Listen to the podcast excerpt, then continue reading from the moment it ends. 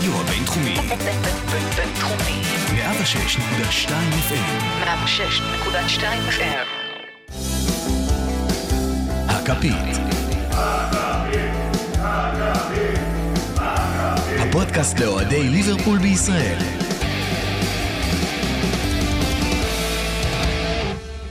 הופ הופ הופ, ברוכים הבאים לפרק 32 של הכפית, הפודקאסט לאוהדי ליברפול בישראל. ואנחנו כאן בעוד פרק חגיגי, נזכיר לכם שוב כמה וכמה פעמים שליברפול, אלופת אירופה, מכהנת. זה, זה אין, זה, זה פשוט לא יימאס לעולם. אה, והפעם אנחנו לא סתם בפרק של פודקאסט הכפית, אנחנו עושים ככה שילוב עם פודקאסט הזווית. אז ככה שפרק 32, אה, בחסות פורק, פודקאסט הזפית. אה, ואחרי הבדיחה הנוראית הזאת, אנחנו נתחיל. אנחנו באמת הולכים לדבר היום קצת על תחושות נוספות אחרי הגמר, אבל אנחנו כבר נכנסים לפגרה, ויש לנו משחקי נבחרות, ויש לנו העברות, וכבר uh, יצאו כל הפיקצ'רס של הליגה האנגלית, אז ככה נוכל לדבר על המשחקים של העונה הקרובה, אבל לפני הכל, קודם כל, רותם, מה קורה? בסדר גמור, די נחמד להיות אלו- אלוף אירופה. כן, זה עדיין אה, ככה אה, מהדהד בראש? בלי הפסקה. כל בלי הפסקה. כל רגע מחדש. ומצטרפים אלינו מפודקאסט הזווית, עופר גולדמן, מה קורה? הכל דבש, כיף להיות פה.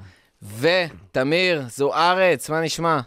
אה, מצוין, כיף גדול, ואתה יודע, להיות בחברת אלופים, זה תמיד נחמד. אז לפני שאנחנו מתחילים ומגיעים לעניין, בואו תספרו לנו באמת קצת על אה, פודקאסט הזווית, ומאיפה אתם מגיעים ומה מעשיכם. אז אה, נדבר על אתר הזווית. או. פודקאסט הזווית הוא למעשה אחד מהפלטפורמות באתר הזווית. אתר הזווית, אתר שהקמתי יחד עם ברק קורן. שנינו החלטנו לפני ארבע שנים שאנחנו רוצים לייצר אה, אלטרנטיבה, בעצם אלטרנטיבה ספורטיבית אה, לטובת אה, קהל הספורט שאוהב לצרוך ספורט בצורה לא אינטרסנטית, והחלטנו להקים פלטפורמה שבה כותבים, עד היום כתבו בערך 3,500 אה, טורים, כאשר עופר גולדמן הוא בכיר כותבנו עם הכי הרבה אה, טורים עד היום באתר.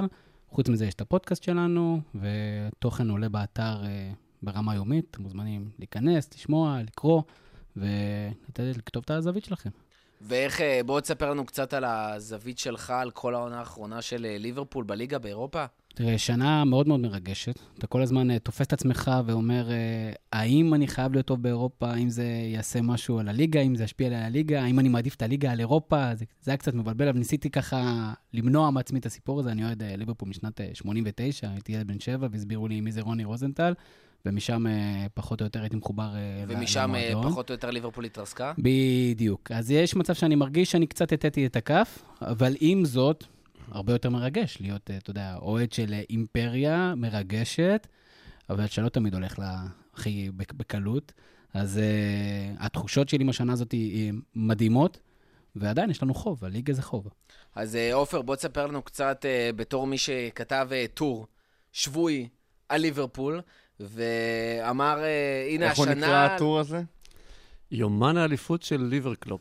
אז יפה, אז היה מדובר פה על אליפות, כאילו, והיה ציפייה לאליפות, והאליפות לא הגיעה, אבל כן הגיע הגביע, והגביע, הצ'מפיונס ליג, כאילו, אה, מה שהרגיש כאנטי קליימטי לחלוטין, אה, נגמר באיזושהי שמחה ענקית.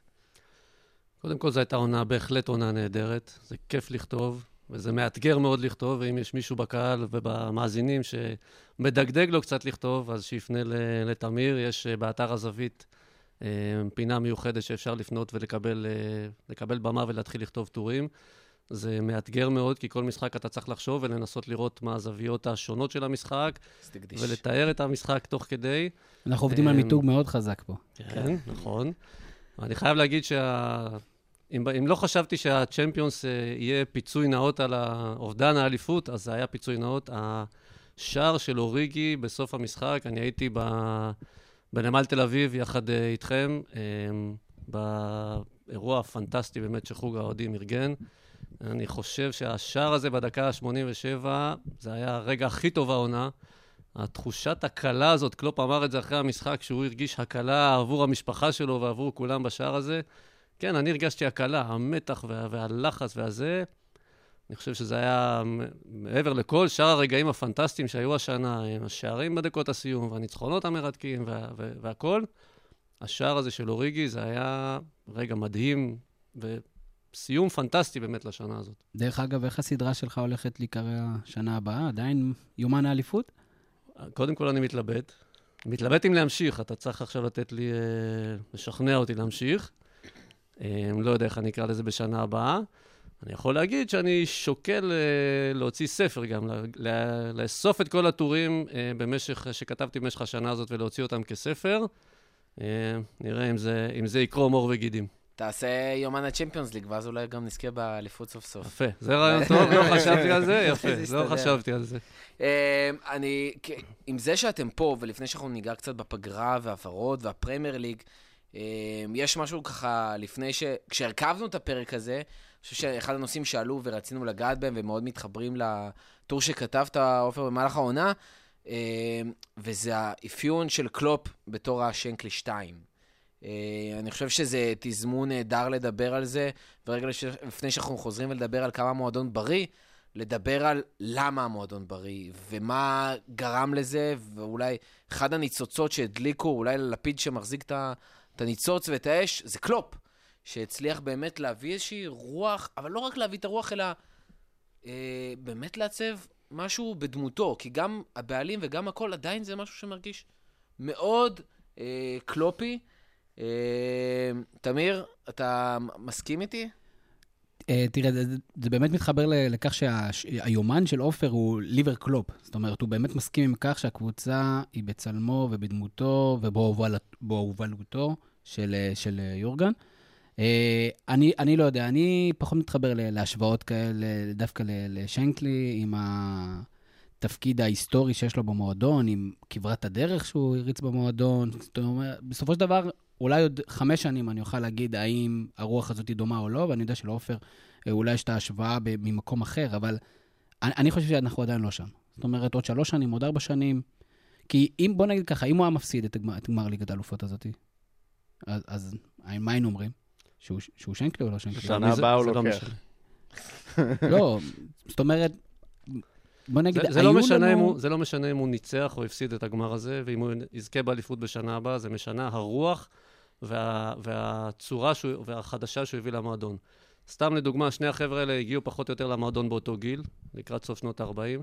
שניהם הגיעו בתחילת, באמצע העונה, הם לא התחילו עונה, הם הגיעו באמצע העונה כמחליפים, ושניהם מדברים על הקבוצה ועל האוהדים באותה שפה. הם מדברים על הקבוצה ועל האוהדים כמשפחה. קלופ קורא לשחקנים הבנים שלי, וגם שנקלי דיבר באותה שפה. אני לא יודע אם הוא אימץ את זה משנקלי, אם הוא קרא את זה אי פעם ואימץ את זה, או שבמקרה מדברים אותו דבר, אבל שניהם מגדירים את המועדון כאותו, באותה, באותה שפה, באותה טרמינולוגיה, וזה מה שקרה בעצם. שנקלי לקח קבוצה בליגה השנייה, העלה אותה לליגה הראשונה ושם אותה על מפת האליפות. ליברפול של קלופ התחילה בפרמייר ליג, אבל היא הייתה בליגה השנייה למעשה. היא לא הייתה בליגה של אה, צ'לסי ושל יונייטד ושל סיטי, וקלופ שם אותה שם, ב-level, בטופ של ה-level. לשפוט אותו בעוד חמש שנים זה נכון. אני לא, לא יודע היום אם מבחינת הישגים הוא יגיע למקום של שנקלי או לא. אבל מבחינת השינוי שהוא עשה בקבוצה, הטרנספורמציה שהיא עברה בש, בשלוש שנים האחרונות, זה די דומה למה ששנקלי. אז אם ברנדון רוג'רס היה זוכה באותה אליפות, ולא היה, ג'רארד לא היה מחליק, אז הוא גם היה שנקלי? לא, כי, תשמע, זה באמת לא עניין של תואר, זה עניין של, של המהות, של מה שאתה יוצר בתוך הקבוצה. כי אתה יודע שגם אם קלופ, מחר או עוד שנה, לא נשאר במועדון, יש שם המון עניין של דברים, הרוח נשארת. אני לא בטוח, אני לא בטוח, כי אנחנו אז אומרים... אה, בקטע הזה, שנקלי יצר משהו. ומבחינתי תמיד מי שיוצר משהו מאפס, וזה היה המצב של ליברפול פחות או יותר לפני ששנקלי הגיע, הוא יותר ממי ששיפר ושינה, גם אם השיפור היה עצום ב- בפן של קלופ. קלופ שיפר ושינה דברים, ופחות או יותר החזיר כל מיני דברים ששנקלי יצר. ועצם זה שיש לך איזשהו בסיס להסתמך עליו, וכמות כזאת של אוהדים, ומסורת, והמסורת האירופית של ליברפול לא התחילה בקלופ, היא גם לא התחילה לפני. שנקלי שם את הבסיס למסורת הזאת, גם אם פייזלי אחר כך בא ובאמת יצר את הדבר המטורף הזה, הבסיס, אה, וחלק גדול מהרומנטיקה הזאת, וכל המשפטים האלמותיים של שנקלי, אה, שמלווים אותנו כבר עשרות שנים, זה משהו שקלופ יש לו עוד כברת דרך ארוכה מאוד לעבור בשביל להגיע לשם. אני גם לא חושב שהוא יעשה את זה. אגב, דיברנו על זה בפרק הקודם לגבי כמה זמן הוא יחזיק פה ומה התפקיד שלו, אה, מבחינה היסטורית. זה מבחינתי ההבדל הכי משמעותי ביניהם, וקצת לא הוגן כלפי קלופ להשוות אותו לשנקלי. זה לא אותו כדורגל, זה לא לגמרי אותם דברים. הם שניהם נפלאים ב- אני בדרכם. מבין את בסיס ההשוואה, אני חושב שזה פשוט מוקדם מדי. טוב, אז אנחנו נצטרך באמת לחכות ולראות.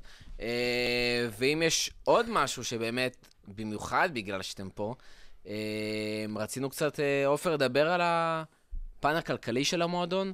אה, בפרק אה, 12, נכון? לא טועה, בפרק 12 אה, תמי הייתה פה ובאמת דיברנו על ה...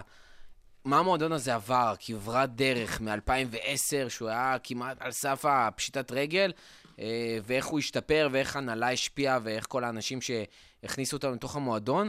אה, אבל פה אנחנו באמת סוף סוף רואים גם נתונים אה, מהשנה האחרונה, שנאספו על ידי אחת החברות הכי גדולות בעולם היום, בכל מה שקשור לניתוח נתונים ואנליזה וסטטיסטיקות. ואנחנו רואים באמת ליברפול כל כך בריאה, ובמיוחד שאנחנו מסתכלים על ההשוואה למועדונים אחרים. כן. אמ, משרד רואי חשבון דלויט העולמי מפרסם מדי שנה דוח אה, שנקרא ליגת הכסף, נותן השוואות בין קבוצות הכדורגל הגדולות באירופה לגבי הנתונים הכספיים שלהם, כשהוא מתייחס לשלושה דברים עיקריים, להכנסות מזכויות שידור, להכנסות מחסויות ומסחר ולהכנסות מימי המשחק. וליברפול, רק שיהיה לנו קצת פרופורציה משלושת הדברים האלה, בעונה שעברה, ההכנסות שלה היו 514 מיליון יורו. בעברית זה משהו כמו מעל 2 מיליארד שקל, 2 מיליארד שקל הכנסות בשנה.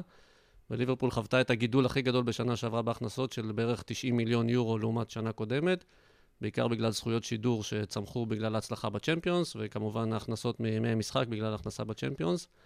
והצפי שגם בעונה האחרונה, עונת 18-19, הקבוצה תיתן עוד פוש נוסף ב, ב, בהכנסות שלה לכיוון הצמרת, רק שיהיה טיפה פרופורציה. אה, ריאל מדריד, שהיא הקבוצה הכי מרוויחה בעולם, מרוויחה מעל 700 מיליון אה, יורו בשנה, ויונייטד, שהיא הקבוצה הכי מרוויחה, ההכנסות שלה הכי גדולות אה, באנגליה, 660 מיליון יורו. כלומר, לליברפול עוד יש מה לעשות כדי להגיע ליריבה הגדולה יונייטד. אבל השנה, שנתיים האחרונות עשו צעדים מדהימים בנושא הזה. כן, ועדיין זה, המרחק לא כזה גדול, וכן נראה שאפשר גם בשנה הבאה, כל הזכויות שידור ו- ו- וכל ההשקעות שבאמת הולכות וגדלות אה, ב- בתוך המועדון, אנחנו באמת רואים שכאילו זה לחלוטין אפשרי ואפשר להגדיל את זה. אה, כן, משהו שאנחנו רואים זה שדווקא האיצטדיון, ההגבלה של האיצטדיון זה משהו שכן בולם לנו את ההכנסות, בניגוד לטוטנאם או לארסנל או ליונייטד, שכרגע רצים עם איצטדיונים הרבה יותר גדולים. אה, אבל מבחינת באמת זכויות שידור, הרווחנו המון אה, בזכות הצ'מפיונס, ואני חושב שאחד הדברים גם שעדיין מצליחים להתאזן, למרות שאנחנו יחסית גבוהים אה, ב top six זה השכר. שהשכר באמת לא כזה נמוך בהשוואה לאחרים מבחינת אחוזים, אבל הוא לא כזה גבוה, אה, וזה שקבוצת טופ שמצליחה לזכות בצ'מפיונס עם אה, אחוזי שכר כאלה, זה לא ברור מאליו בכלל. אה, איזה מסקנות אנחנו באמת רואים לקדימה? דברים שיכולים להשפיע, דברים שיכולים להשתנות מבחינת המועדון? קדימה, מה שליברפול עושה וגם הקבוצות האחרות עושות, זה באמת ניסיון להרחיב את בסיס האוהדים מחוץ לאנגליה, ולנסות uh, להשיג uh, יותר הכנסות ממרצ'נדייז ומהסכמי שיווק מחוץ לגבולות אנגליה. סאלח, אני מניח שזה מתנה. סאלח, כנראה, הרכישה שלו, חלק מהרעיון היה ליצור, uh, ליצור בסיס, בסיס אוהדים חזק באפריקה ובעולם המוסלמי. בהחלט לא פוסל את זה שזה היה חלק מההיגיון ברכישה שלו. הנושא האצטדיון מגביל את ליברפול, יש דיבורים על הרחבת היציע המרכזי בצד השני בעוד איזה 5,000 או 6,000 מקומות כדי לתרום עוד כסף להכנסה. נדמה לי שלקראת סוף השנה הם מגישים תוכניות ואמורים להגדיל את האצטדיון בעוד 6,000 מקומות, שזה פחות או יותר כנראה המקסימום שהם יוכלו להגיע אליו. אין כוונה כנראה לעזוב את אנפילד, כי גם הבעלים פה חושבים שהמשקל ההיסטורי של האצטדיון הזה הוא, הוא מאוד משמעותי. אבל בואו גם נשים דברים בפרופורציה, אנחנו מדברים פה על מאות מיליונים של יורו, וההבדל אה, בין ההכנסה שלנו מאנפילד לבין ההכנסה של יונייטד, שהיא הכי גבוהה ברמת האצטדיון, זה בסביבות ה-30 מיליון יורו, שזה לא סכום זניח לכל הדעות, אבל כשאנחנו מדברים על 500 ו-600 מיליון יורו הכנסות, זה לא הדבר הכי בוער, וזה תוך רגע מקוזז בהסכמים העברות? עם... אה, אה, אפילו העברות, הסכמים עם אה, נותני חסות כאלה ואחרים, ניו בלנס כספונסרית לבוש, או מי שיבוא אחריה, אנחנו מדברים על סכומים של... מ- 90 100 מיליון פלוס, לשנה, כן, פלוס מינוס. נכון, אבל אם תש- אתה מסתכל 90 לאורך כמה שנה. שנים, אז זה מצטבר. כן, זה לא, שוב, זה לא זניח לחלוטין, אבל זה... צריך לשים את זה באיזושהי פרופורציה מסוימת. במיוחד גם, שליברפול נמצאת במקום שהיא באמת מתקדמת משנה לשנה, לעומת מנצ'סטר יונייטד, שאין שם איזו התקדמות מטורפת, אה, וכן דברים מצטמצמים. אה, אי אפשר, אי אפשר להשוות את זה בכלל. ועם זאת, כרגע אנחנו משווים אה, שנים טובות של ליברפול לעומת שנים לא טובות של מנצ'סטר יונייטד, עדיין מותג מאוד חזק, אה, אי אפשר לזלזל בו. האיצטדיון זה חלק מהעניין, וחלק מהפערים אה, בכסף, שבעונות אה, שיא, אה, מנצ'סטר יונייטד, אני חושב, אה, עד אה, לפני שנה, אה, נחשבים למותג השני או השלישי בעולם, יחד עם ריאל מדריד וברצלונה. שנתיים הקודמות הם היו הקבוצות הכי מכניסה בעולם, יותר מריאל מדריד וברצלונה. שזה זה מטורף, אנחנו מאוד מקווים שזה ישתנה. טוב, יאללה, אנחנו ממשיכים לדבר על אה, קצת אה, פיקנטריה, דברים הרבה יותר אה, ככה כיפיים ומעניינים. אה, תשמעו, פגרה.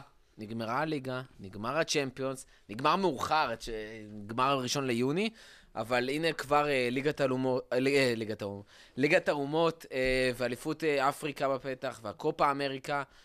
לא מעט שחקנים שלנו משחקים בנבחרות. ובואו ניקח קצת את השחקני מפתח אולי שהם משמעותיים. רוברטסון, משחק, ב, משחק בנבחרת סקוטלנד, הפסיד, אבל החלק היותר כואב מההפסד זה הפציעה שלו ב- ב hamstring. אה, כמה זה משמעותי לנו לפתיחת עונה? תראה, אני לא יודע מה יהיה מצב הכשירות שלו בפתיחת העונה, אני מאמין שהוא יהיה כשיר, אנחנו מדברים פה על משהו כמו כמעט חודשיים. זה זמן שאמור להספיק להתאוששות מפציעה כזאת. מה שקצת יותר, גם לא דיווחו יותר מדי על רמת החומרה שלה. מה שיותר מדאיג אותי שהרבה פעמים כשמתחילים להיפצע ב hamstring, אז זה, זה לא פעם אחת ולא פעמיים, וראינו את זה עם לא מעט שחקנים שסחבו פציעות כאלה לאורך עונות, ופה מפסידים חודש, פה חודשיים, לא לגמרי חוזרים.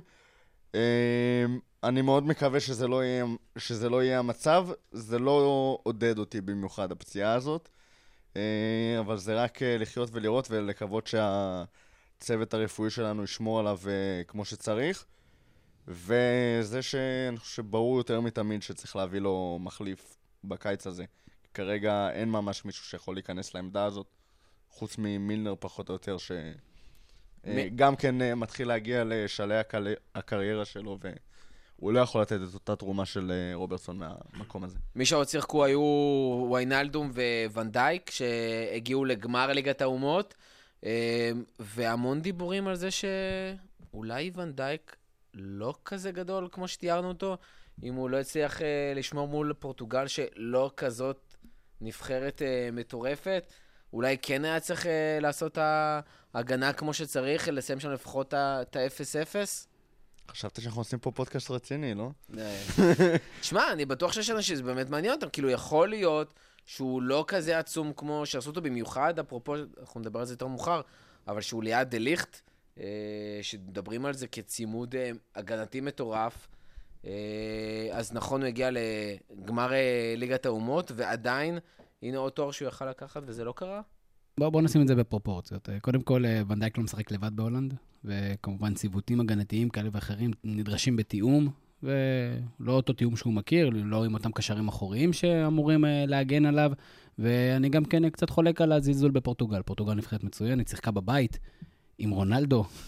ועם כל המסביב, אה, פורטוגל הייתה הרבה יותר טובה מהולנד במהלך המשחק הזה, לחצה אותם, הולנד שיחקה די, די רע, בקושי עברה את החצי, ובסופו של דבר הצליחו באיזה בעיטה כזאת עם המרכז, כשוונדייק היה באזור של רונלדו, אנחנו לא יודעים איזה הוראות טקטיות הוא קיבל להסיק ממשחק אחד, שוונדייק לא כזה גדול, בו כולנו מבינים, ונדייק מאוד מאוד גדול, אה, המועמד של כולנו לפרס אה, כדור הזהב, אז גם מפה, מפודקאסט הכפית, אנחנו רוצים לאחל לו בהצלחה ושיזכה. בכדור הזהב, אנחנו כנראה נצטרך שארגנטינה לא תזכה בקופה אמריקה, אז זה הזמן... נראה אה, לי רחוקה. מזה גם. אה, בואו נראה, אנחנו לא יודעים. זה בדיוק העניין, זה מה שהוא אוהב מסי, שיגידו שאין לו סיכוי, ואז הוא ייקח, ואז הוא ייקח לו את הכדור זהב. לא, אנחנו רוצים את הכדור זהב, אנחנו רוצים אותו לווירג'יל, ושום ליגת האומות, הגביע הטוטו של אירופה, לא יגרום לכך שאנחנו נחשוב אחרת על אה, וירג'יל. אה, אליפות אפריקה בפתח, מאנה, סאלח, קייטה אה, אמורים לשחק. קייטה עם פציעת אה, מפסעה אה, לפני כחודש וחצי, אם אני לא טועה, ויש כרגע דיבורים שהנבחרת של אה, גינאה מאוד דוחפת אותו לחזור. אה, משהו שאני מאמין שהוא מאוד בעייתי מבחינת המועדון. אה, אתם רואים אותו כן אה, משחק ב... במשחקים אה, בנבחרת? ציינתי כבר ש- פעם שאני לא חובב כדורגל נבחרות. זה, זה פשוט נורא, כאילו... קייטה, מן הסתם הכוכב הכי גדול שלהם. כל הלחץ עליו שיגיע וישחק וזה, אבל כשירות של שחקנים ושכל דקה שלהם שווה כל כך הרבה כסף לעומת הכדורגל שמבחינתי הוא ברמה די נמוכה ודי אה, לא, לא רלוונטי לגמרי בכדורגל המודרני שלנו מבחינת הפערי רמות בין אה, משחקי קבוצות לנבחרות. זה תמיד אה, כואב ומעצבן ששחקנים אה, סובלים פיזית מההשתתפות ב, במשחקים האלה. אני לא יודע מה הכוח של ההתאחדות שלהם על קייטה, זה עניין מאוד... אה, אני, נראה לי שקייטה בעצמו רוצה לשחק, אתה יודע, בכל זאת לייצג את הנבחרת שלו. אני מנסה לעשות הקבלה שנייה לשחקן ישראלי, בסדר? זהו, אני גם, אה, ההפך, אני מסתכל דווקא על הנבחרת הישראלית, ואתה רואה כמה לחץ יש גם אצלנו. ברור. שחקנים שישחקו, ומה קורה אם הוא לא משחק, והאשמות, פצוע באמת, לא פצוע באמת, כל הדברים האלה, אני חושב אז, שהם מאוד אז משמעותיים. בכל מקום יש תקשורת מקומית שת, שתלבה את הדברים, כנראה קצת בצדק, ו... והוא ילך, והוא יעשה את המקסימום שלו. אני מאמין שאם הוא יהיה באמת פצוע, אתה יודע, לא יכניס אותו 50% ומדדה על הרגל, יש כאן בכל זאת עניינים של ביטוח, עדיין יש כאן את העתיד שלו, אבל כן, אם הוא יהיה 90%, אז הוא יעלה מה שנקרא עם זריקה, ואנחנו נקווה שהוא לא ייפצע להרבה. אה, בנוסף אליו, אה, מאנה וסאלח משחקים. אה, מאנה, אני מאמין שהדיון העיקרי עליו זה העומס, כי כנראה שהנבחרת שלו תגיע יחסית רחוק, אבל אני חושב שהחלק היותר מעניין זה סאלח. אה, והחלק שמעניין שם זה לא כמה רחוק סאלח יגיע, והאם זה משפיע על, על הבלון דה אור, אלא האם זה ישפיע עליו על העונה הקרובה של 19-20, איזה סאלח אנחנו הולכים לראות. האם ההצלחה או האי-הצלחה בנבחרת, בדומה למה שקרה במונדיאל, זה דברים שאנחנו חושבים שיכולים באמת אה, להשפיע עליו? אני משוכנע שזה ישפיע עליו. אם הנבחרת המצרית לא תצליח בבית שלה, הלחץ על סאלח והביקורת עליו יהיו, יהיו גדולים מאוד, עצומים. כמו שקרה אחרי המונדיאל, שהוא קיבל אה, ריקושטים כשהנבחרת לא הצליחה, למרות שהוא הגיע פצוע. אה, אנחנו צריכים להחזיק אצבעות למצרים, שהיא תתקדם בשלבים העיקר... עד לשלבים המאוחרים, למרות שזה ישים עליו עומס, כי להערכתי, אם, אה, אם הם ייכשלו ב- באליפות אפריקה, המצב הפסיכולוגי של סאלח יגיע איתו לעונה הבאה, יהיה הרבה פחות טוב ממה שאנחנו רוצים. ואם הוא יגיע לגמר ויפסיד, זה לא יהיה כל כך נורא כמו, כמו להפסיד בבתים? אני חושב שלא, כי זה יהיה, נורא, זה יהיה נורא אולי למצרים, אבל מבחינתו הוא עשה את המקסימום והביא אותם כמעט עד השוקת, אבל אם הוא יפסיד בשלב הבתים, הוא יחטוף שם, חבל על הזמן. אני קונה שלב בתים אה, מטורף שלו, ולהפסיד באיזה רבע גמר בפנדלים, ושילך לנוח, ושיעזבו אותנו עם האליפות הזאת. נכון, שמע, יש בעד ונגד. אנשים לפעמים שוכחים שגם שחקני כדורגל הם אה, בני אדם, והאלמנט הפסיכולוגי פה הוא ממש לא משהו שאפשר אה, לזלזל בו לבטל אותו. וסאלח, עם כל המיתוג שאנחנו אוהבים בתור אה, ליברפול, מה שהוא עושה בעולם המוסלמי ובמצרים ובאפריקה ובכל הדברים האלה, זה בסופו של דבר גם עומס שיש לו, נופל עליו בחזרה, אה, כמו פיזיקה בסיסית. ואי אפשר, כשאתה מפעיל כוח תמיר, אז יש גם כוח שמופעל חזרה.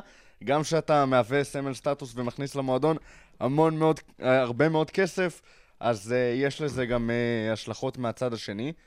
וכן, אני חושב שהאלמנט הפסיכולוגי יותר חשוב מהעוד שניים, שלושה, ארבעה משחקים שהוא עשוי לשחק כי ילך לו טוב. יש עוד אה, אספקט שקשור לסאלח, הוא מאוד פעיל ברשתות החברתיות.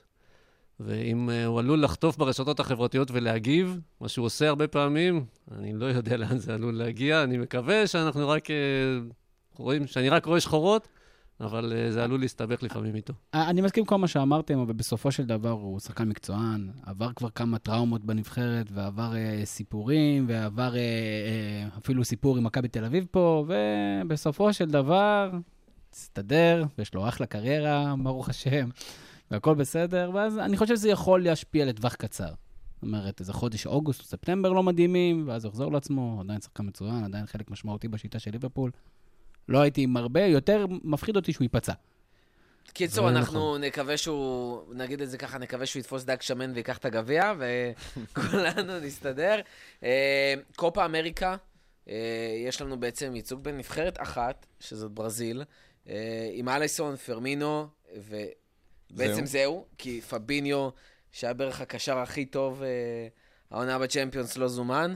אה, זה שחקן, חוץ מאליסון, אני מאמין שיפתח כל משחק. פרמינו זה שחקן שאנחנו הולכים לראות אה, מותש, כמו שאמרנו עכשיו, עם אה, מאנה וסאלח, או שאנחנו רואים, הולכים לראות פרמינו? שגם חוזר מפציעה, אגב. נכון. בוא לא נשכח את זה, אפילו הצליח כל פעם לסיים אה, לוקחים לנו שחקנים 90 פצועים דקות בגמר. זה שחקן שאנחנו הולכים לראות אותו בכלל משחק, או שז'זוס כנראה הולך להיות אה, השחקן אה, שפותח בנבחרת ברזיל? אני לא יודע מה המאמן שם, אני... זה מאמן שאני לא מתיימר אה, לדעת מה, מה הוא הולך לעשות ומה הוא מתכנן. אה, בעצם זה שהוא לא זימן את אה, פביניו. אה, בכל זאת, קסמירו, פ- אה, פרננדיניו, שחקנים שמשחקים שם הרבה זמן בתפקידים האלה, שחקנים די בכירים בתפקיד הזה ב- בקבוצות הגדולות היום באירופה. כן, אבל פביניו. כאילו... אה, פביניו הייתה לו, שנה טובה, בטח אה, סוף עונה מצוינת, אבל אה, המאמנים בדרך כלל קשרים אחוריים, מאמנים נוטים ללכת עם, השחקנים שהם מכירים, והם זוכרים להם מה שנקרא חסד נעורים וניסיון, ובאמת, כמו שאמרת, מת- מתחרים לחלוטין לגיטימיים. אנחנו צריכים להיות מבסוטים מאוד מזה שפביניו לא הולך לטורניר שטות הזאת בברזיל. ועל, אה, בשורה התחתונה, אה, אני לא חושב שפרמינו הוא איזה כוכב בנבחרת ברזיל, לפחות לא בתצורתה ה- הקיימת. יכול להיות שבעקבות זה שנאמר לו יהיה, אז הוא כן יקבל יותר אה, רוטציות או יותר אפשרויות בכל מיני תפקידים אחרים, כי הוא באמת שחקן ורסטילי. לא חושב שיהיה עליו עומס כזה גדול, חוץ מהעובדה שהוא יודע, יטוס איתם ויהיה בסערה, ותמיד ברזיל, ב- תמיד יש רעש עצום סביב הנבחרת הזאת. הלחץ המנטלי עליו יהיה לא פחות מאשר על סאלח ב, ב, במצרים, בטורניר הביתי. גם הטורניר. בברזיל, אם אני לא טועה, אז בכלל יש שם המון לחץ אה, לנצח את הטורניר, במיוחד שיש פער עצום בין ברזיל לכל שאר הנבחרות. אה, מי שכן כנראה יקבל שם את המושכות זה קוטיניו, אה, מיודענו. ואם אנחנו כבר מדברים על קוטיניו, אה, אז בואו נדבר באמת על העברות. אה, מה יקרה, מה כנראה לא יקרה, מה אולי יקרה, מה אנחנו רוצים שיקרה. מי הולך לאיפה? אה, כל השחמט הזה, בואו נעשה אותו פה ועכשיו. אה, רותם, קודם כל, בואו בוא, בוא נספר לאנשים מה כנראה לא יקרה בחלון ההעברות הקרוב. מה כנראה לא יקרה. Uh, דבר ראשון, מצטער לבאס חלק uh, מהמאזינים, דה ליכט כנראה, או אני יכול להגיד די בוודאות, לא יגיע לליברפול. Uh, וזה לא צריך להיות uh, בשורה כזאת uh, נוראית. כי מה לא יגיע? כי הוא לא רוצה, או שכר, כל או כך מחיר? הרבה סיבות. Uh, דבר ראשון, אנחנו לא באמת צריכים אותו, uh, או לא צריכים להשקיע כל כך הרבה כסף על בלם, כשיש עמדות שדורשות השקעה יותר רצינית מאשר uh, עמדת הבלם. כי הוא וונדאי, כמו שדיברנו בפרק הקודם, שחקנים מאוד דומים בהרבה תחומים, ולא תמיד אתה רוצה. אה, זה שהם שחקנים מעולים, או דליכט לדעתי גם overhyped כרגע, אבל אה, זה שדליכט שחקן מעולה לא אומר שהוא בהכרח יעבוד טוב עם ונדייק. אה, שניהם מנהיגים, למרות שניהם... מה אה, שאנחנו רואים בנבחרת הולנד, בינתיים לא ראינו שלהם. מהצימוד שלהם בנבחרת הולנד איזושהי הצלחה מסחררת. כי הם לא ניצחו את האליפות אה, כי דליכט אירופה עשה שם... אה. תראה, לא עקבתי יותר מדי אחרי הטורניר המיותר הזה, אבל מה... לא, מהתקצירים שכן ראיתי, אז דליכט גם עשה שם כמה חורים. הוא עוד ילד בסופו של דבר. העונה הבאה מבחינתי זה צריכה להיות עונת שיא כמו העונה הנוכחית, ופחות בא לי בלם, אה, לא משנה, אה, צעיר, מוכשר, אבל שוב, לא מנוסה, שיעשה מה שארנולד עשה נגד יונייטד במשחק הראשון שלו באולטראפורד. אה, אני, אני חושב שזה לא בידיים שלנו. אם זה היה בידיים שלנו, אני הייתי בשמחה מביא את דליכט, שהוא יהיה רק ב-12 באוגוסט, הוא יהיה רק בן 20. זאת אומרת, פרוספקט מטורף עם נתונים יוצא דופן שגם מוכיח את עצמו בליגת האלופות ובנבחרת הולנד. אה, אני אין לי שום בעיה עם זה שהוא דומה לוונדייק בהרבה מהאספקטים, כי הוא מעולה. אז, אה, אבל אנחנו חושבים שהוא לא יגיע, בגלל שכנראה אנשים אחרים ישימו עליו כסף שליברפול לא תשים, כמו שאמרת, על, על בלם נוסף לידו של אה, וירג'יל. תראה, ב-30 מיליון לא הייתי מתנגד להביא את דליכט. תשמע, זה לא רק אבל, אבל... אה, זהו, זה לא רק זה. זה- עזוב שיש דיבור שהוא יעלה לסביבות ה-70 פלוס מינוס מיליון פאונד. יש דיבור גם שפסג'ה רוצים לשלם לו 350 אלף פאונד בשבוע, או ואי יורו. בקטר. זה לא... בקטר. ואי בקטר. זה לא באמת אה, שפוי, כאילו, זה לא משהו דלק שליברפול... חופשי לכל אה, החיים. בדיוק. ליברפול כנראה לא תיתן לו גם 200, אה, שזה מה שבערך סאלח, מאנה וונדייק מרוויחים עכשיו. זה נכון. יש פה אבל שאלה מעניינת באופן כללי, לא בהכרח על דליכט, של עד כמה התהליך שעברנו, וזה שאנחנו אלופי אירופה, וזה שאנחנו מתחרים על האליפות, משפיע על שחקנים כמו דליכט, של ללכת לפסג'ה, הם תמיד יציעו יותר כסף מאיתנו. אה, יש עוד גם כמה מועדונים בעולם שכנראה יציעו לשחקנים כמוהו יותר אה, כסף מאיתנו. ברצלונה, ריאל, יונייטד. אה, ביירן אולי אפילו, דברים בסגנון הזה. והאם אתה עדיין יכול להביא אותם כשאתה לא יכול לשלם להם את אותה סכומים, או אפילו לא רוצה לשלם להם את אותם סכומים, ולשבור את אה, תבנית השכר שלנו ודברים בסגנון. אה, לדליכט, אני אה, מסתכל על כדורגל בצורה די רומנטית, אני מאמין שרוב השחקנים לא רואים את זה ככה היום, אבל בכל זאת יש משהו בללכת לשחק בפסג'ה, אה, ובליגה הצרפתית שהיא לא שיא הכדורגל האירופי, והם גם לא מצליחים יותר מדי בצ'מפיונס כרגע, אבל גם אם הם יצליחו, בסופו של דבר, את היום-יום שלך, את, ה... את רוב העונה שלך, אתה מעביר בליגה הצרפתית, ובמיוחד לבלם כמו דליך, שזה שחקן צעיר, שיש לו עוד פוטנציאל אדיר למצות וללמוד ולהשתפר. אני לא יודע אם זה המקום האידיאלי בשבילו, וללכת לליגה הצרפתית, וראינו כל מיני שחקנים... אבל כמו שאמר, יש איזה פרמיית פריס סן ג'רמן, אין ספק. אה, הוא, כדי לעבור לפריס סן ג'רמן ולא לברצלונה, ריאל, אה, ביירן, אה, יונייטד, אז יש לך איזה פרמיה מסוימת, ומאוד יכול להיות שבצורה, אתה יודע, רומנטית, זה מצחיק, זה הכל, זה עשרות מיליונים, אבל בצורה רומנטית, כן, יחסית. הוא לא ילך לשם, עדיין יש מספיק מתחרים מאוד גדולים על השם שלו, ובצדק. אני רק אומר, אתה יודע, בנקודת מבט שלנו, כאוהדי ליברפול, אותי זה מרגש שאנחנו בכלל בשיח. כי אתה יודע, עד לפני שלוש שנים, אנחנו לא היינו בשיח הזה.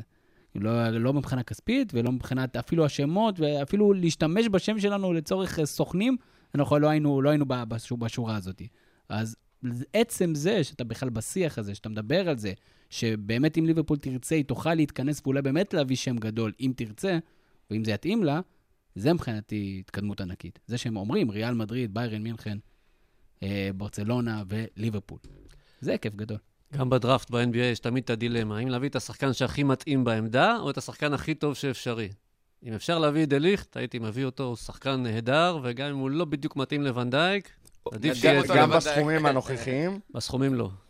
בסכומים לא. אבל זה תמיד... אה, שוב, אני. אני, לא יודע, אני לא יודע מה זה בסכומים. שאלה, מה, אם אתה מסוגל להביא אותו, ואם אתה יודע לעשות אחרי זה באזורים אחרים, אנחנו השאלה נדבר פה- על זה. האם השאלה פה זה האם. אתה מוכן להתחרות, ושוב, זו השאלה מהותית, האם אתה מוכן להתחרות בקבוצות, עזוב, נגיד והיית יכול, האם אתה באמת רוצה ומוכן להתחרות עם קבוצות כמו פסג'ה, כמו יונייטד, כמו אה, ברצלונה, ריאל, שמוכנים לשלם סכומים הכי גבוהים להעברות, אה, קיצונית כאילו, ואת השכר כל כך גבוה. צריך לזכור, ברגע שהשחקנים הכי טובים שלך, שלושת, ארבעת השחקנים הכי טובים שלך, מרוויחים 200 אלף פאונד לשבוע, אתה מביא עליהם שחקן של 350, את כולם אתה מעלה ל-350, כי אין מצב שהם ישחקו בכאלה פערים אני. לא בטוח שהציעו לו 350, אבל אני חושב שהאישו פה זה באמת המשכורת. הם לא רוצים לתת משכורת לילד בן 19 שתהיה יותר גבוהה מהמשכורת של כל הכוכבים האחרים. מה שגם ו- יגרום לחוסר נכון, איזון בחדר לחוסר הלבשה. איזון ו- ולבלגן. בדיוק, על על זה אני מדבר, יש פה עניין של באמת מרקם שיצרו בליברפול, אה, ו- ועוד משהו שגם, חלק מהמרקם הזה הרי, אין לך את הניימרים, אין לך את האמבפה, אין לך את ה... אה, יש לך את הוורן קלאסים, אבל אין לך את הסופרסטארים כביכול.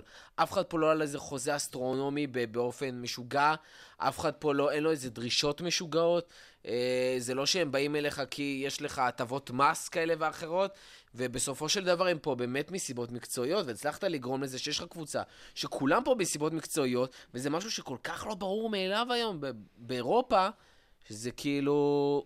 השאלה אם באמת זה יכול ליצור פה באג ברגע שאתה מביא שחקן כזה. זה יכול ליצור באג, למרות שנראה לי שתפיסת העולם של קלופ היא בפירוש לא להביא שחקנים אה, ב- בסכומי עתק של 100 מיליון, 120, 150 מיליון יורו, זה בהחלט לא, לא התפיסה שלו לאורך כל השנים. אני חושב לא. שמחיר ההעברה לדעתי יהיה פחות אכפת לו מאשר באמת שכר שהוא יוצא דופן. כי מחיר ההעברה יכול להיות לנצל הזדמנות ספציפית, אחרי שמכרת שחקן, יכול פתאום להתפנות, להתפנות לך כסף, אנחנו לא יודעים, היום 100 מיליון, אנחנו לא יודעים, עזר עכשיו עבר ב-100 מיליון.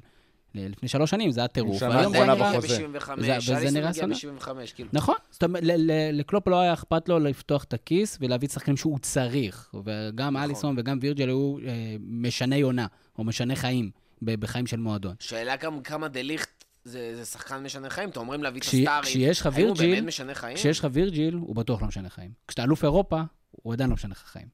תכף אנחנו נגיע גם למי לדעתנו אולי כן ישנה חיים. נזכרתי שאנחנו אלופי אירופה? איך? נזכרתי שאנחנו אלופי אירופה? כן, או, אוקיי. אז נזכיר את זה עוד פעם, כן. אלופי אירופה. אה, אה, עוד אה, שחקן שקושר שאנחנו מאמינים שגם כנראה לא יגיע, זה פקיר. כמה מדברים על שחקנים שלא יבואו. מה יקרה כששחקנים שיבואו? זה בכלל. יהיה לנו שלושה פודקאסטים. אז עוד שחקן שלא יגיע כנראה זה פקיר, שכבר מדובר על זה, שליברפול אומרת, אה, אתם רוצים להביא לנו אותו? טוב, הפעם בפחות. כנראה לא 50 אה, מיליון פאונד, אלא 25 מיליון פאונד, ועל אה, שכר אה, יותר נמוך. זה שחקן שאתם רואים אותו באמת כאילו מגיע, או שאתם שותפים ל- לדעתי? אני בטוח שהוא לא יגיע, ואם אם הוא כן יגיע, אז אתה יודע, נוכל להקפיץ את הפרק הזה, כל הזמן להגיד, מה, החסר מושג הזה אמר, אני בטוח שהוא לא יגיע, כי, דבר, כי כשאתה רוצה שחקן, אתה הולך ומביא אותו. ואתה לא מתבחבש על כל מיני קטנות, או ככה, אתה יודע, אנחנו רב הנסתר על הגלוי בכל הפרויקט הזה. מה שאני כן יכול להגיד, ואנחנו עוד מעט נדבר על זה, על מי צריך להגיע, צריך להגיע שחקן כמו, כמו פקיר. זאת אומרת, מבחינת המיקום שלו, מבחינת היכולת שלו להשפיע על משחק, מבחינת האזור שהוא משחק, בעיניי זה יכולה להיות תוספת טובה. בטח אם הוא לא עולה כל כך הרבה כסף. אני פשוט לא חושב שהשנה האחרונה של, שלו הייתה כל כך טובה, כדי שפתאום ליברפול, ששנה שעברה בסופו של דבר לא חתמה על העסקה הזאת, למרות שזה כבר היה ביד שלה, פתאום תחליט כן להביא אותו. ויהיו מספיק כאלה אחרות שיקפצו עליו במידה, ובאמת המחיר שלו יהיה נמוך בצורה משמעותית. אז אני חושב שזה כבר לא יקרה. אה, עוד מישהו, וכבר אני מתחבר אליך, תמיר, כי אני יודע שאתה רוצה לדבר על זה.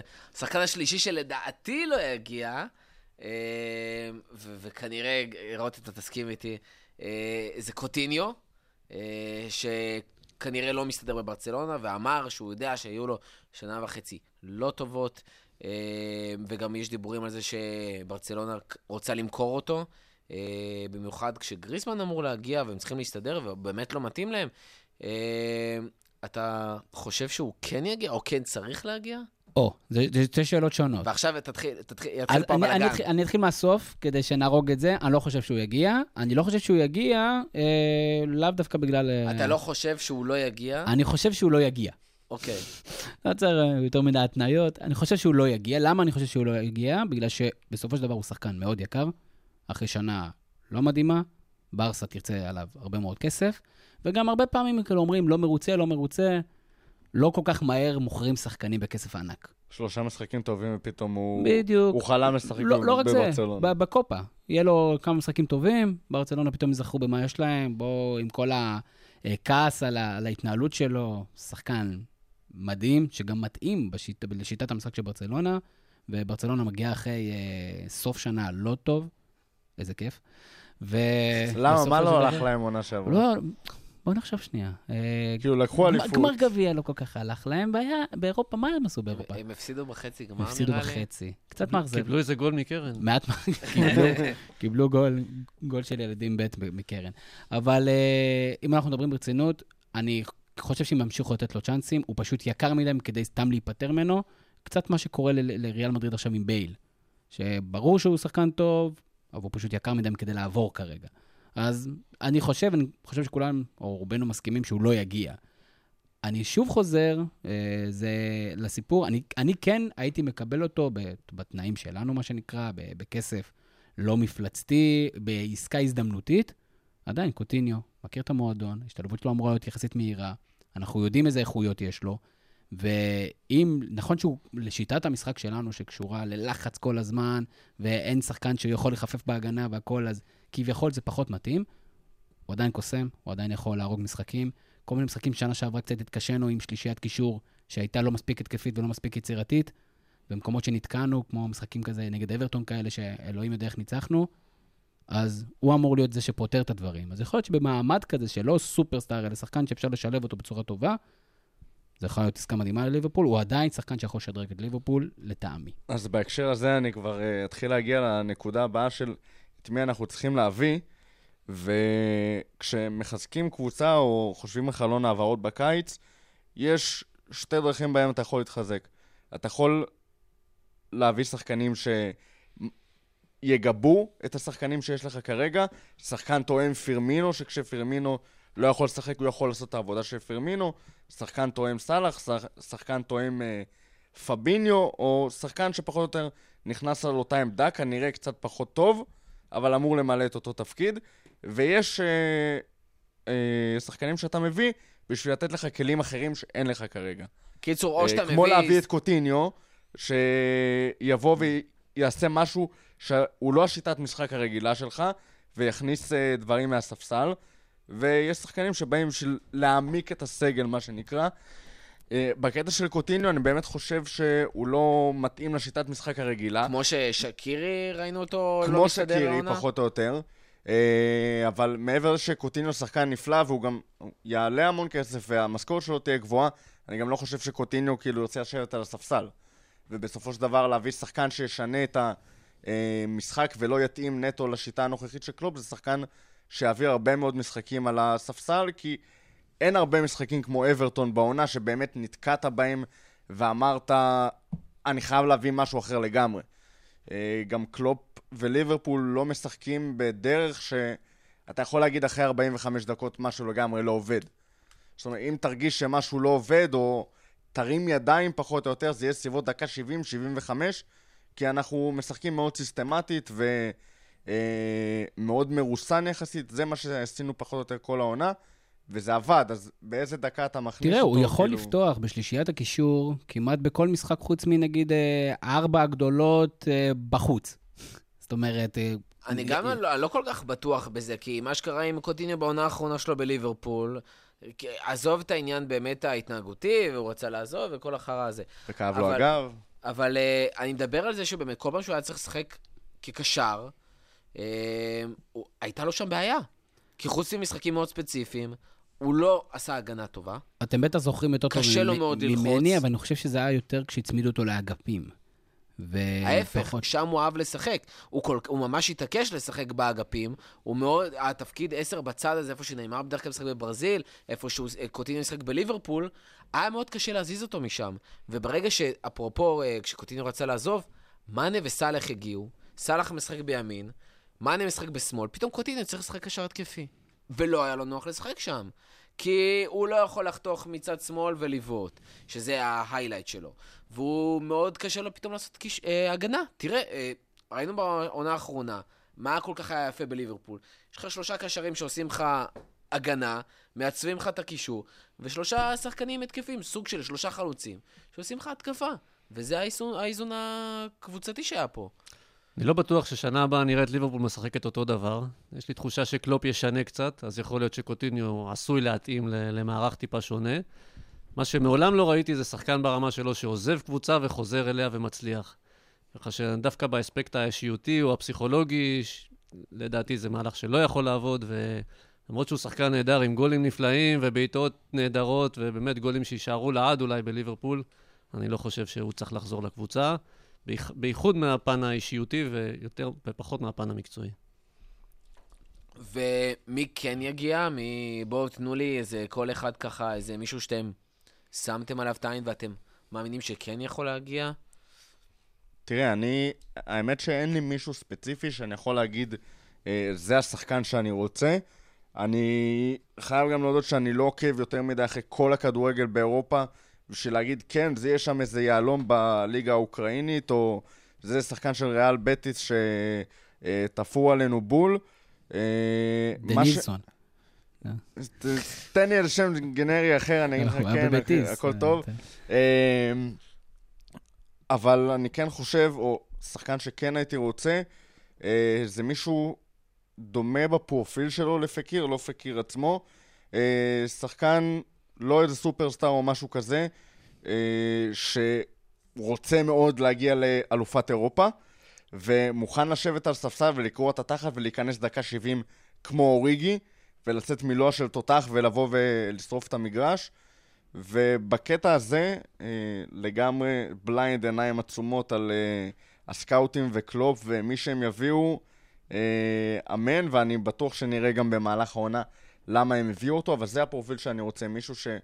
אה, אני לא רוצה מישהו להרכב. אין מישהו בהרכב שאני יכול, אה, שחקן בעולם שאני יכול להגיד שריאלי שיבוא. כן, יש שחקנים שהייתי מביא לליברפול להרכב, אבל שחקן שריאלי שיבוא, נו, תתפרע, ו- מי מי היית מביא? מי הייתי מביא להרכב? כן. וואו, זו שאלה קשה. את- קודם כל, את מי לא- היית לא מוציא מהרכב. בשביל להביא לו? את מי אני מוציא מהרכב? כי אני אני אגיד לכם מה... זה הדבר הכי לא פופולרי בעולם, אבל אה, אנדרסון לא מתאים לכל המשחקים. אה, קשר, אה, קשר אמצע כזה. אז זה מה שבאתי להגיד, אני חושב שהיו המון דיונים על זה שצריך להביא קשר, וחסר, אתה יודע, שערים אולי מהקישור, וחסר בישולים מהקישור, שאני חושב מילנר היה לו בפער על כולם, כי באמת המון בישולים הגיעו מעמדות המגנים, אבל אנחנו צריכים לזכור שיש שני שחקנים שכמעט לא שיחקו בעונה האחרונה, וכנראה שהולכים לשחק, אה, וזה צ'מברליין. אה, אוקסד צ'מברליין חוזר אחרי הפציעה. אה, יעבור בכל הקיץ הזה, הכנה והכל, והוא אמור לתת לנו המון אספקט התקפי. וקייטה, שעבר שנת הסתגלות, נפצע פה ושם, לא הספיק לשחק לגמרי. חכה כן, נראה מה יהיה בנבחרת. חכה, כן, לך תדע. אבל זה שני שחקנים שאמורים להוסיף אספקט התקפי, אמורים לתת פחות דקות לאנדו, פחות דקות לג'יני, אני בטוח שנראה את פביניו משחק המון, יש לך עדיין את מילנר, ואז אתה אומר, רגע, עם שישה קשרים כאלה, כשיש לך עוד וללאנה. ללאנה שלא מוכן לעזוב וחזר כבר אה, להתאמן, אה, לא מוכן להיות בחופש, זה, אנחנו רוצים להביא על כל העומס הזה עוד אה, קשר אה, חדש? חייב להגיע משהו חדש. זאת אומרת, אני לא חושב שנצליח להחזיק את אותו סגל בדיוק, בלי איזשהו מקצה שיפורים אפילו עדין. אבל שח... מה עם שחקני ו- התקפה באמת, אה, ולתת עליהם את הדגש? אתה יודע, להביא איזה שניים שיכולים להשפיע עליך? הדיבורים כרגע היו לדוגמה על, אה, על אה, פפה מ- מליל, שהוא מאוד דומה לסאלח, משחק ווינגר ימני, ברגל שמאל, 22 שערים, 11 בישולים בליגה הצרפתית. היה לך את ברונו פרננדס, הפורטוגלי, שיחק עכשיו, ב... היה פחות טוב בנבחרת, אבל גם קשר התקפי שיכול, נותן לך תפוקה מטורפת.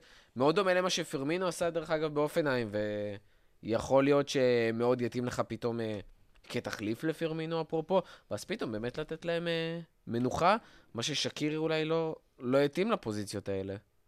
אני, אני חושב שאנחנו מכירים קצת את קלופ, ואני לא חושב שקלופ מאמין ברוטציות מאוד מאוד רחבות, משמע הוא, ב, הוא בהכרח לא יביא, לטעם, לדעתי, שחקן שיאיים על המקום בהרכב של שלישיית ההתקפה שלו. ואז אני חושב שהוא יאמר יותר על פרוספקט, מאשר אה, למישהו שעכשיו אמור להחליף את מאנה או את סאלח או את פרמיניו.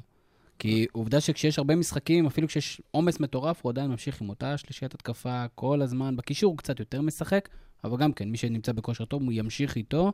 הוא פחות מאמין ברוטציות. יכול להיות שהוא לא. מאמין ברוטציות, כי לא היה לו את מי להכניס, כי הוא לא סומך על סטאריג' או אוריגי שימשכו משחק שלהם כמו פרמינו לדוגמה, או שקירי שלא לא היה לו, לשיטה? לא היה לו את מי לשים במקומם ברמה הזאת, בגלל זה הוא לא החליף. אבל אם אנחנו מגיעים עכשיו לעונה הזאת, ששלושתם משחקים בקיץ באליפויות היבשתיות, הם יגיעו יותר עייפים, הוא יהיה חייב לתת, אה, למצוא מישהו שישחק יחד איתם ויוריד מהם את העומס, ייתן להם לנוח לכל אחד שלושה, ארבעה, חמישה משחקים בעונת הליגה, כדי שהם לא ייפלו ב- מהרגליים. יש דיבורים על ממפיס דה פאי, ש- שאולי יבוא, ודווקא הוא מתאים, הוא גם הולנדי, יש לו חברים בקבוצה, הוא שחקן התקפי, אמנם מבחינת האישיות, קראתי שהוא קצת אה, עלול לפגוע אולי ב... ב בחדר ההלבשה המושלם שיש לליברפול, אבל אה, מבחינה הוא גם מקצועית, עבר באיזה הוא מתאים. קבוצה אחת. אה, דווקא, דווקא, דווקא כאלה. אנחנו אני, אני אוהבים. בעד, אגב, יש אה, אוהדים אבל שאצלם זה ייהרג אה. ובל יעבור, אבל אה, אני לגמרי לא, לא מסכים עם זה ולא מבין את הראייה הזאת, אבל אה, במיוחד שהוא לא היה איזה אייקון בקבוצה הזאת. אה, להפך, זה הכי סיפור כאילו של אה, יונייטד זרקו אותו אחרי שהוא לא הלך לו שם ויבוא לתפור אותם, כמו אני מסכים, שצ'מברליין כן. תופר אה, את ארסנל וכל הדברים האלה. יש שאלה שדווקא שמעניינת אותי, זה יכול להיות ששווה שוב לעשות צעד כמו ש... אה, צעד שהוא לא כזה פופולרי, אבל לעשות עוד פעם קוטיניו, אה, למכור את אחד השחקנים הטובים שלנו באמת בהרבה מאוד כסף, אה, ובאמת אולי להשקיע בעוד עומק, אה, להביא עוד שניים, שלושה שחקנים אה, תותחים כאלה, או שזה כבר אנחנו לא, לא במקום הזה? לא, זה, זה לא השלב שאנחנו נמצאים בו. א', אין מישהו שאתה תמכור בהרבה מאוד כסף, ואתה יכול להיות בטוח שהכסף יחזיר את התמורה. זאת אומרת, גם אם אתה מוכר את סאלח ב-220 מיליון פאונד, יש מישהו בעולם שאתה אומר שאני עכשיו אשקיע את הכסף הזה, ויישאר לי כסף לעוד השקעה טובה, והוא יעשה את מה שסאלח עושה? אין מישהו כזה, הכל זה הימור. אין למה שתמכור מניה בטוחה בשביל הימור שאולי ישפר אותך באחוזים בודדים, אם בכלל. וזה זה גם מסר רע. מסר. זה מסר רע. כי מה? קבוצה שמוכרת את הכוכבים שלה, אתה לא אה, סאוטהמפטון, ואני חושב שאחד מהדברים שמאוד אה, הקשו עלינו כאוהדי ליברפול, אה, עם המכירה של סוארס ואחרי זה המכירה של קוטיניו, זה המחשבה שאתה לא דרג א'. כי, את- כי דרג ב' מוכר לדרג א', ואם אתה דרג א', אתה לא תראה את אה, ריאל מדריד אה, מוכרת אה, את הכוכבים שלה, ואתה לא תראה את ברצלונה עושה את זה, וזה, אתה רוצה להיות הצד היוזם. וכמו ש... בדיוק כמו שרותם אמר, אין שום ערובה לכך שאתה, אם תמכור את סאלח.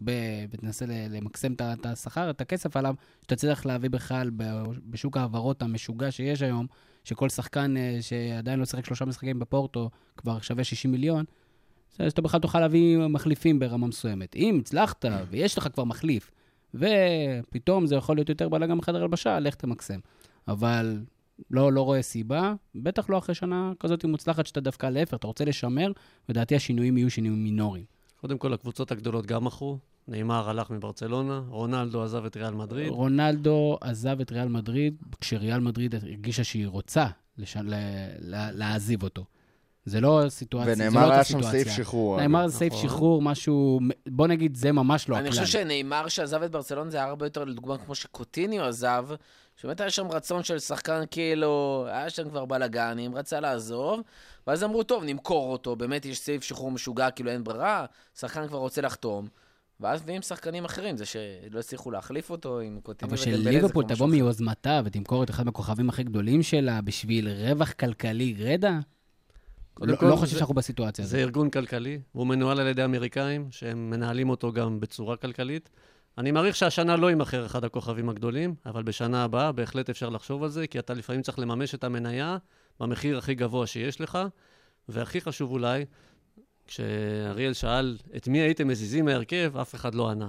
כי כולנו התאהבנו בהרכב הזה, כי הוא הצליח השנה, או, ואנחנו אני מאוהבים- לא עניתי, דווקא יש לי. מאוהבים בשחקנים, בשחקנים האלה, אבל אחד הכי, דבר- הדברים הכי חשובים אולי בניהול של הקבוצה זה לדעת לשנות ולהחליף בזמן, ולא להיתקע עם אותו הרכב שאתה אוהב אותו הרבה שנים, ולהיתקע עם זה שנה או שנתיים אני אה, לגמרי יותר מסכים, מדי. אני רק זוכר שבשלוש-ארבע שנים האחרונות ההרכב הזה השתנה כל קיץ, ואני חושב שגם ב- בלי, גם כמעט בלי רכש, הוא כנראה ישתנה גם עכשיו, כי צריך לזכור שיש המון עניין של אה, גומס חוזר מפציעה, והוא קצת עם אה, מאטיפ יעשה שם רוטציה, אה, וכמו שאמרנו, צ'מברליין וקייטה חוזרים, ויכולים שם המון להשתנות, ומספיק שתביא רכש שניים לספסל, שייתנו באמת רוטציה בהתקפה, אתה יכול פתאום לראות קבוצה אחרת לגמרי. אני גם לדעת. בעד אה, מודל שיותר מזכיר את אה, ביירן וריאל, של לבנות קבוצה מאוד חזקה עם בסיס צעיר, לנצל אותה לתומה שלוש-ארבע שנים שתרוץ בשיא, עם מקצה שיפורים ממש קטנים, ואז להכניס איזשהו דור חדש או קבוצה חדשה. שתי הקבוצות, אגב, לדעתי, עשו את זה שנה מאוחר מדי. אה, במיוחד ביירן. כתב, כתב פעם לא יודע מתי נגמר הסוס. אצל ביירן זה ממש היה באוויר. זה היה כבר obvious זה היה שנתיים. ברור שהשנה הזאת, אה, זה- ועדיין לקחו אליפות אגב, אה, אבל אני יותר מאמין במודל הזה מאשר כל שנה לנסות להביא את הכוכב הגדול הבא ואת, ה, ואת הדברים האלה. אה, גם ברצלונה בתקופה הכי טובה שלהם רצה עם אותו הרכב פחות או יותר אה, תקופה, זה הרבה יותר חזק, זה הרבה יותר יציב, אה, וכל עוד אני לא רואה איזה שהם סימנים ל... אתה יודע, עייפות החומר, שביעות, אה, שובע, או איך שלא תקרא לזה, אני לא רואה שום אה, סיבה לגעת בזה. שוב, יכול להיות שבחלון ההעברות הבא אנחנו נשב פה ונדבר, ונחשוב על אה, למכור את פרמינו, את סאלח, או מי שזה לא יהיה, כרגע מבחינתי זה לא בתמונה בכלל. טוב, אנחנו בואו נסיים אה, ככה את תמונת המיקרו ולדבר על ליברפול. ובואו קצת יותר נדבר על הפרמייר ליג. אה, נחשפו ככה המשחקים לשנת אה, 19, לעונה 19-20. אה, אנחנו נדבר ככה יותר על המשחקים של ליברפול, אבל גם קצת לדבר על מה השתנה בפרמייר ליג. האם אנחנו הולכים לראות פרמייר ליג קצת אחרת? אה, ראינו באמת בשנתיים האחרונות שנהיה פתאום top 6 ולא top 4, אה, שהמלחמה על המקומות 3-4 פתאום אה, נהיו הרבה יותר קשים ממה שזה היה לפני. גם יש לנו את העניין של ליברפול מגיעה פתאום כאלופת אירופה, וגם עבר נכנס, יש לנו איזה פגרונת פברואר. אז בואו נתחיל באמת מכל מה שקשור למשחקים של ליברפול בעונה הקרובה. ליברפול פותחת את העונה ביום שישי. ב- מול נוריץ', אה, שישי ככה בעשר, נראה לי לחלקנו פינוק. אה, לצאת, לשבת ככה בלי הלחץ של האמצע שבוע, או פתאום יום ראשון באיזה, לא יודע, יום שתיים. ראשון בחמש כזה. נורא. אז פותחים באמת מול נוריץ', העולה החדשה, מבחינתי, משחק נהדר. אפילו חודש אוגוסט, הפתיחה שלנו, לא נוראית בכלל, במיוחד עם השחקנים שחוזרים מאפריקה, מהנבחרות. קודם כל זה נוריץ', אז אנחנו צריכים איכשהו לראות שלואי סוארס, אה, אתה יודע, יקפוץ אה, לתת איזה סיבוב, אה, אולי עדיין על הליגה עדיין לא תתחיל, אולי יהיה אולי אפשר... נמצא באמת איזה תחליף, אתה יודע, ל- לפרמינו ככה על התקן שלו. לך תדע. עופר דיבר על זה בפרי פודקאסט, דיבר על זה שאנחנו אף פעם לא יודעים אם עדיף לפ- לפתוח חזק או לא, או לא חזק, או עם משחקים קשים בהתחלה, או לנצל את זה שכולם. אה, בסופו של דבר, אני כן מאמין ב- בפתיחה נוחה כזאת, ליצור מומנ- מומנטום בהתחלה כבר, ו... בשביל זה יש לך את ארסנל במשחק השלישי בעונה. בדיוק. או, ועוד בבית. אה, וזה טוב, כי... עוד כי- חמש. מה רע? אה, רני חו- חותם על שניים, אבל uh, אני חושב שהפתיחה סך הכל סבירה. זה, מתחיל לקבל צורה בחודש אוקטובר, חודש לא פשוט. הולך להיות מאוד מעניין, אבל כמו שראינו השנה, ליברפול תהיה טובה, אז הגרלה לא תהיה, לא תהיה כזאת משמעותית. רותם, אתה חושב שהפיקצ'רס האלה, המשחקים לעונה הזאת, איך שהם מסודרים, אה, באו אולי לטובתנו, לרעתנו? ראינו שיש איזה, אתה יודע, אזור אוקטובר שם, זה אזור מאוד מוקשי, במיוחד בחלק מוקדם של העונה, עם פגרת נבחרות שם באמצע. תראה, אני אגיד לך מה, בעונה שמוכרעת על אה, 80 ומשהו, 90 נקודות, אה, אני כן חושב שיש חשיבות לאיזושהי ריצה אחת מאוד מסוימת, או לפתיחה חזקה, או לסיום חזק, או מה שלא תרצה. בעונה שהולכת לכיוון ה-100 נקודות, אה, אין לך פה כבר כמעט... אין, אין חשיבות ללוח משחקים, כי אתה פחות או יותר צריך לנצח הכל, 32 מתוך... אה, 38 משחקים, אז מה זה משנה באיזה סדר קיבלת קבוצות? ואם תלך ויש לנו איזשהו מקבץ כזה של, אה, תמיר דיבר על אוקטובר, אה, לסטר יונייטד, טוטנאם, אה, וילה ואז אה, סיטי לתוך נובמבר, שאתה אומר שזה רצף מטורף, לכל קבוצה תמצא איזשהו רצף כזה. אתה צריך אה, לדעת למקסם את הרצף שלך ולקוות שהקבוצה השנייה... אה, או סיטי במקרה הזה, פחות אה, תפגע ברצף שלה, אבל אה, לאורך עונה זה מתאזן. בטח, שוב, בעונה עם, שאתה צריך להוציא כל כך הרבה נקודות ואחוז הצלחה כזה גבוה, אני מקווה שבלוח משחקים של סיטי, שיש להם שם לקראת סוף העונה, אה, אז נראה... יש להם משחקים יחסית קלים, אני חושב... לא, זה ממש בסיום של העונה, אבל הסיום של העונה, כמו שראינו בעונה הזאת, לא היה רלוונטי בכלל.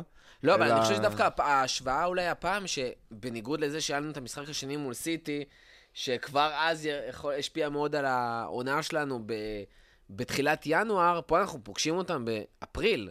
אה, כאילו איזה בחוץ. שמונה משחקים אה, בחוץ, שמונה משחקים לסיום העונה, זה יכול להיות שהפעם זה ישנה לחלוטין את התמונה של ההתמודדות של שתי הקבוצות. אי אפשר לדעת איך נגיע למשחק ההוא, אבל שתי נקודות אחרות שהייתי מעלה. אחד שדווקא בחודש דצמבר, שבדרך כלל עמוס עם אה, חג המולד, המשחקים שלנו יחסית קלים, אין לנו התמודדות עם, אה, עם אחת מהגדולות וגם ברצף הזה. אבל אגב. גם יכול להיות, אני מסתכל עליהם ואנחנו כרגע. נפלנו בינואר, אה, עד דצמבר נכון. מושלם, ינואר נפלנו על ינואר כל נפלנו עם הקבוצות האלה. סיטי, עם סיטי, משחק אחרון היה בסוף חג המולד נגד סיטי, ושם נפלנו, אז הרצף פה יחסית אה, נוח. ודבר שני שהיום מסתכלים זה איך אתה חוזר מהצ'מפיונס. לפחות מהמוקדמו, מהבית המוקדם יש שישה משחקים שאתה חוזר מהם לליגה. אה, ליברפול חוזרת חמ... חמש פעמים למשחקי בית אחרי הצ'מפיונס, שזה יתרון גדול יחסית, סיטי חוזרת. נדמה לי, לשלושה משחקים, וזה נחשב ליתרון חזק היום, כי זה משחקים ברצף, אה, ברצף צמוד, וחלק מהמשחקים אחרי הצ'מפיונס, נדמה לי, זה נגד הגדולות דווקא, ככה שזה יתרון שיש לנו השנה. אה, רותם, עוד משהו? אה, ממש כמה נקודות קטנות. שוב, אה, תקופה של הקריסמס, אנחנו פוגשים את אה, לסטר וולפס בבית, אה, לסטר בחוץ, וולפס בבית ושפילד יונייטד בבית. אה, אבל מתוך... אה, סיטי גם פוגשת את שפילד יונייטד וגם אה, פוגשת את לסטר או את וולפס, אנחנו כמעט זהים במחזורי קריסמס. כשחוזרים מהפגרונת של הקריסמס, אה, טוטנאם בחוץ, יונייטד בבית ווולפס בחוץ, שזה גם כן משחק לא פשוט רציני. בכלל. שלושה משחקים אה, מטורפים, וזה, אם מדברים על איזושהי נקודה קריטית או איזושהי חשיבות של לוח משחקים, החזרה הזאת מהפגרה לדעתי אה, משמעותית מאוד. צ'לסי אם... בבית, ארסנל בחוץ אה, בשני משחקים לפני האחרון.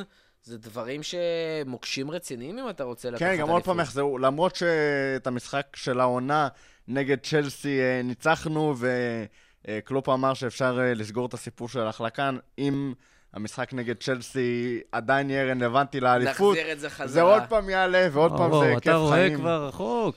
אמן, ת- אמן שנדבר על ההחלקה ההיא במשחק הזה נגד צ'לסי, זה אומר שעוד יש לנו אליפות לשחק עליה במחזור 37. אנחנו גם לא יודעים איזה צ'לסי אנחנו נפגוש, אנחנו לא יודעים איזה ארסנל אנחנו נפגוש. זאת אומרת, דיברנו על זה לטופ 6, טופ 4, בשנה האחרונה היה טופ 2. וחוץ מהיציבות של סיטי, אנחנו, היו המון תהפוכות בשנים האחרונות בקבוצות הגדולות. יונייטד, מה יש שם? הרי את כסף גדול יש שם, שחקנים יש שם, אבל מה יש שם? הם, הם פתחו גרוע, יש סיימו קבוצה לא שאתם טוב. רואים שיצליחו להתחרות עם אה, ליברפול סיטי בעונה הקרובה? אולי טוטנאם? אני חושב שהפער גדול מדי בשביל להדביק אותו בעונה אחת. שאלה אם טוטנאם מתכוונת להוציא כסף. אנחנו בינתיים שומעים על זה שאולי אה, בכלל אריקסן אה, בכלל אולי ילך כדי, בגלל שהוא שנה לפני אה, לסוף חוזה. זאת אומרת, הקיץ הזה יהיה סופר מעניין בקבוצות הגדולות. כסף יהיה שם, אבל לא תמיד ה execution שלהם הוא, הוא ברמה מספקת. הערעור של צ'לסי על ה ban ההעברות שלהם קריטי בטירוף, במיוחד עם המכירה של אה, אדן הזאר לריאל מדריד. בספק מאוד שהם, אה, שזה יתקבל. אני לא יודע, הזה. בינתיים, לפי מה שראיתי בהיסטוריה של הערעורים האלה, נותנים להם איזה חלון אחד ככה, אתה יודע, זה, למרות שבצ'לסי זה נראה קצת אה, יותר סגור. וגם עדיין אין מאמן. אה, יש מאמן שלא. ברור, יהיה המאמן, מי, מי קובע לא- שם כן. אה, דברים, מי לוקח החלטות. צ'לסי כנראה יפתחו עוד אה, מחנה אימונים בלי מאמן כמו בעונה שעברה. אבל כן, חוץ מטוטנאם, אנחנו לא רואים איזושהי קבוצה שיש לה אפילו איזשהו סיכוי אה, לאיים על ליברפול. יונייטד, אה, מעבר שאני חושב שהניהול שלהם לא מוצלח כל כך בשנים האחרונות, בפן הספורטיבי לפחות, גם אם כן יעשו את השינוי שהם צריכים לעשות ויתחילו להתנהל בקבו- בצורה קצת יותר טובה, זה לא משהו שאנחנו נראה אה, העונה. זה משהו קצת אה, יותר בלונגרן, גם אם יהיו טובים, הם לא יסגרו פער של 30 נקודות או כמה שזה לא היה. אה, למרות שנורא נחמד שיונייטד לא מצליחה, אבל יש משהו קצת בתור מישהו שגדל על הליגה האנגלית של ליברפול, יונייטד. ארסנל וצ'לסי, כן, פחות או יותר נכנסו שם עוד איכשהו לטופ 4 הקלאסי הזה. זה קצת מוזר פתאום לראות שם את אה, טוטנה ואת סיטי במיוחד. לא, לא אה, משנה, אני דווקא, אין לי, אין לי שום בעיה עם זה. שיונייטד, אה, גם ניוקאסל פעם הייתה קבוצה מאוד גדולה. אין לי, אין לי בעיה שיונייטד תחזור ל- לאזורים האלה. ליברפול מגיעה לעונה הזאת בתור אלופת אירופה, אם לא הזכרנו את זה מספיק. מה הולכים- המעמד שלה? מה? אלופת אירופה. אז אתה זוכר את ה- את ה- את הפרסומת שהייתה עם הבורקסים? כן. כזה, אלופת, כזה. אז, אה, אז אה, אנחנו הולכים לראות משהו משתנה ב- בעונה הזאת, ביחס אולי כלפי ליברפול, איך שליברפול אולי מתייחסת לשאר הליגה? אני לא חושב. עדיין אנחנו... היינו קבוצת צמרת ונשאר קבוצת צמרת, כולם רצו לנצח אותנו בשנה שעברה, כולם קבוצה? ירצו... איזה קבוצה? קבוצת צמרת היינו. או. אמ, רצו לנצח אותנו בשנה שעברה, ירצו לנצח אותנו בשנה הבאה. אמ, עוד משפט אחד לגבי הקבוצות האחרות, דווקא ביונייטד ובארסנל יש סוג של המשכיות, לפחות בעמדת המאמן, ויכול מאוד להיות שאחת מהן כן תצליח להתקדם, אולי לא יסגרו את כל הפער, אבל גם אם יסגרו חלק מהפער, זה כבר אה, איום מסוים. שזה טוב לנו שיש המשכיות בין אדם למאמן, כי סולשר באופן ספציפי, אני הייתי מאוד שמח על ההחתמה ארוכת הטווח שלו, כי אני לא חושב שזה הבן אדם המתאים להוביל את המועדון הזה.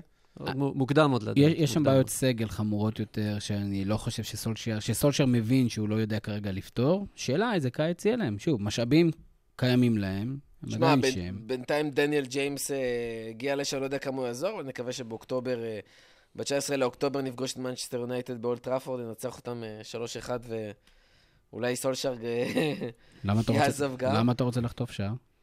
למה אני... אה, לא, תשמע, לא, נדבר על מה שהיה. אה, אולי ונדייק לא ישחק. כן. אה, בכל מקרה, אנחנו ממשיכים. אה, ליברפול, אז ליברפול, הליגה האנגלית מכניסה את הוואר. היא מכניסה את הוואר מן הסתם לכל המשחקים בליגה הבכירה. זה דברים שאנחנו הולכים לראות משפיעים בצורה כזאת או אחרת על ההתנהלות של הליגה האנגלית א'? אנחנו לא נראה את VAR באנפילד ובאולד טראפורד. אה, שתי זה, המסתגלים זה לא, היחידים לא נראה מילולית, כי לא, מי שיהיה באצטדיון... מי שיהיה באצטדיון לא לא. יראה. אה, בכל אה, אצטדיוני הפרמייר ליג, ההילוכים החוזרים שהשופט רואה, או שצוות VAR רואה, אה, יוקרנו גם על המסכים באצטדיון. באולד טראפורד ואנפילד אין אה, מסכים מתאימים לזה. אה, אני חושב מבחינתי שהגיע זה... הזמן שישימו מסכים. לא, זה- למה צריך מסך ב- באנפילד? כאילו... לא יודע, נשמע בסיסי. לא ניסה. כן, כן. תשמע, נראה אולי יש לי סיבה. שמע, אנפילד, אה, מתמונות וכאלה, אני לצערי עוד לא הייתי שם, בטח לא אחרי השיפוץ. אה, אני לא יודע אם יש שם מקום למסך ב- בגודל הדרוש, או לא יודע איזה רגולציות יש להם שם ב... דיון מעט לוגיסטי, אבל uh, בגדול אני, אני לא, לא חושב שתהיה השפעה מאוד משמעותית. אה, לא, אין לזה- סוארס כבר לא אצלנו בקבוצה, אז אני לא, אני לא חושב שזה יהיה מאוד משמעותי. זה כן אה, היה מאוד מוזר, זה דווקא הפרמייר ליג אה, שאמורה להוביל, גם מבחינת אה, אה, באז ומבחינת, אה, אה, אתה יודע, יצירתיות וחדשנות. בכל כך הרבה נושאים אחרים, לא הכניס את זה עד עכשיו, זה משהו שהוא נדרש. ואתם יודעים, לא היה עבר, אז יכול להיות שהיינו פוגשים את מנצ'סטר סיטי בגמר. ועוד דבר קטן שנכנס. דבר? אה, ב... כן, עוד דבר. מזעזע. אה, עוד דבר קטן שנכנס באיחור, זה פגרונת החורף הזאת, המוזרה קצת, אה, יש לומר, שנכנסת בפברואר. שמה שבעצם עשו שם זה שכדי לא להגיע למצב ששבועיים בלי משחקים, אז בעצם הם עשו סוג של רוטציה. חצי מהמשחקים ישחקו בשבוע אחד, חצי מהמשחקים בשבוע אחר, ככה קבוצות יוכלו לקבל גם אה, שבועיים חופש. אה, בעצם לשח... יהיה סופה שהם לא ישחקו בו, ומצד שני, אה, כן ישחקו כל שבוע. זה משהו שאתם חושבים שהוא באמת הגיע הזמן שהוא הגיע לפרמייר ליג, וליברפול תוכל אה, ליהנות ממנו ככה ולנצל את הזמן ולנסוע למרבה? אה, כן, זה היה חסר, הפגרונת הזאת שיש ברוב, ה... או כל הליגות הבכירות באירופה. אה, דיברנו על זה אז לפני המשחק אה, נגד אה, ביירן. עם, עם טייטר מספורט אחת, על הפגרה שיש בגרמניה לעומת מה שקורה באנגליה, כמה שזה חשוב להתאוששות של השחקנים, מניעת פציעות ודברים כאלה. בסופו של דבר אנחנו מדברים על שבוע מנוחה. זה לא בדיוק שבוע מנוחה, זה כאילו שבועיים מנוחה במקום שבוע בין משחק למשחק. כן, אבל אני לא יודע אם זה לגמרי מספיק. אני הייתי שמח לראות אה, עוד, עוד פגרונת כזאת אפילו איפשהו בדרך. אני לגמרי בעד אה, להוריד אומץ על השחקנים, אה, או לצמצם אה, גביעי טוטו מיותרים כאלה ואחרים ומשחקי גומלין. אה, אני, לנו אני חושב שזה יהיה אה, שינוי די לטובה, כי קבוצה שמבוססת על כזה לחץ וכושר גופני, עלינו זה ישפיע קצת יותר מאשר על אה, קבוצה אולי שמתבססת קצת יותר על טכניות. אה, איזשהו, אתה יודע, יתרון קטנטן כזה, אני... אבל בעונה שעשויה להיות מוכרעת על נקודה, כל דבר קטן כזה משמח אותי. מסכים, אפילו בקרב מול סיטי. זאת אומרת, לסיטי יש יותר יכולת, אה, אולי זה מה שעופר רצה להגיד, אה, לסיטי יש אה, סגל רחב יותר עם יותר מחליפים לכל מקום, בכל אה, עמדה. כרגע, לפי הסגל הקיים שלנו, ולפי מה שאנחנו מצפים שיגיע, אנחנו יותר, אה, כן, תלויים ב- בשחקנים המרכזיים שלנו, ועוד שבוע מנוחה באמצע השנה, מעולה. בטח בעונה שאנחנו צריכים אה, לשחק בכל מיני גביעים נידחים, שאני אפילו לא יודע את השם שלהם, סופר קאפ, סופר זה, אה, כל מנוחה נותנת לנו. אנחנו רוצים כל סילברוויר אפשרי. אז בואו נדבר שנייה על, על הקטע הזה של הסילברוויר. או. השנה אה, היינו מאוד בגישה, או רוב האוהדים היו בגישה של אה, יש שתי מסגרות אה, בלבד, הצ'מפיונס והליגה, רק בהם צריך להתרכז. בצ'מפיונס אפילו באיזשהו שלב, גם זה אמרו שאולי עדיף אה, להוריד את הרגל מהגז ולהתרכז רק בליגה. אני יודע שאתה לא מסכים. אה, עשית פה פרצופים, אבל אה, גם זה נאמר באיזשהו שלב. אבל אני חושב שמה שכן ראינו לקראת סוף העונה דווקא, שהריצה החזקה הזאת בכמה מסגרות והרצף משחקים הזה, יוצר משהו מאוד חזק בקבוצה. הריצה והשמירה על הכושר ו... והפורמה, ולנצח ולנצח ולנצח. לעומת זאת, דווקא כשזלזלנו בגביעים ודברים כאלה, לא חזרנו אחריהם לגמרי אותה ליברפול שאולי נכנסנו למשחק גביע. השאלה בקטע הזה, אם אנחנו שמים יותר עומס בשביל לנסות לשמור את הרצף ניצחונות ויכולת טובה, או שעדיין אה, מורידים את הרגל מהגז וגביע הטוטו וגביע האנגלי קצת פחות אה, מעניינים אותנו. אני חושב שצריכים לבחור את המלחמות, גם בשנה הבאה. לא, לא רוצה ולא חושב שצריך לרוץ בכל המסגרות, וגם אם נוותר על גביע הליגה בטוח, ואולי אפילו לוותר על הגביע האנגלי. Uh, אם יש משהו שמפחיד אותי ב- ב- בספורט המקצועני המודרני, זה באמת הפציעות והעומס העצום על השחקנים. אני הייתי מוותר גם בעונה הבאה על הליגה, לא על הצ'מפיונס, על הליגה? אה, על גביע הליגה, סליחה, תיקון טעות, וגם על הגביע האנגלי, בשביל להצליח בצ'מפיונס ובליגה. אני גם לפני שנתיים חשבתי שהליגה יותר חשובה. אה, השנה קצת שיניתי את דעתי, כי הצ'מפיונס בכל זאת הוכיח את עצמו כ- כפרמטר עצום וכמנוף אדיר להצלחה. אבל אני בשנה הבאה גם הייתי מתזמן את הדקות אה, של השחקנים ממש בצורה מדעית ומוותר על, על מפעל אחד או שניים. אין לי שום בעיה, גביע הליגה זה, זה גביע שרץ יחד עם העונה, ובטח, לך תיתן לשחקנים האלה, לכל מיני שחקנים שחוזרים מפציעות לשחק שם, זה בסדר. סופר קאפ אירופאי כזה, שמגיע בתחילת השנה, והוא כן יוקרתי, אין שום סיבה בעולם לא ללכת עליו בכל הכוח ולנסות, ואני גם חושב שזכייה בו תמריץ את תחילת השנה, כי דיברנו על זה שתמריץ על זה משחק אחד, או אליפות העולם לקבוצות, שני משחקים, חצי גמר וגמר הקבוצה האירופאית בדרך כלל שאיפה משחקים אותם? אה, קטר, אה, ארגנטינה, אה, לא, לא משנה, אתה יודע, שחקנים טסים. אבל לא, אני זה לא כזה פשוט לטוס. אבל בדרך כלל יש לך חצי גמר נגד איזה קבוצה קיקיונית מאיזה הפועל מקסיקו, ו- והגמר, יש לך, יש. קבוצה חזקה נגיד. קבוצה, אלופת דרום אמריקה בדרך כלל. אז יש לך, בסופו של דבר זה מתנקז לאיזה משחק אחד, האירופאיות לוקחות שם כמעט תמיד. אם אתה לא לוקח את זה, זה יכול להשפיע עליך יותר מאשר, אה, מאשר זה שזלזלת במשחק ולא שיחקת אותו כמו שצריך. אני חושב שיש פה issue מאוד ברור של מה היעדים של ליברפול. אה, אם אנחנו מסתכלים באמת על יעדים ולא רק על התארים עצמם, מה מכוונים, מן הסתם, במינימום לסיים טופ 4 שוב, אה, איזה רבע אני גמר חושב אה, ליגת מינימום אלופות. ציפייה לעונה הקרובה, זה- לא, לא. זה מק- מינימום לי מקום ש- שני. אה, לא, אני אוקיי. חושב שמקום שלי, אם אנחנו מסיימים את העונה הקרובה מקום שלישי, אני לא יודע... לא, אבל אני, אני רוצה להגיד את זה אחרת. אני מבחינתי, ה- המינימום הוא קודם כל להבטיח את זה ששנה הבאה שוב בליגת אלופות. בעונה הזאת לסיים, ב- להגיע לפחות לרבע גמר ליגת אלופות, ששם באמת הכל יכול לקרות, אה, ואז לסיים עם תואר, שלדעתי, אם נגיע לרבע גמר ליגת אלופות, אה, ולא נזכה באליפות, אבל כן נזכה ב- ב- בגביע ליגה, אה, ב-FA Cup, אז זה משהו שכאילו יגידו, וואלה, בסדר, הייתה, הייתה עונה טובה, ליברפול לא הולכת לשום מקום, כן חשוב לסיים עם איזשהו תואר.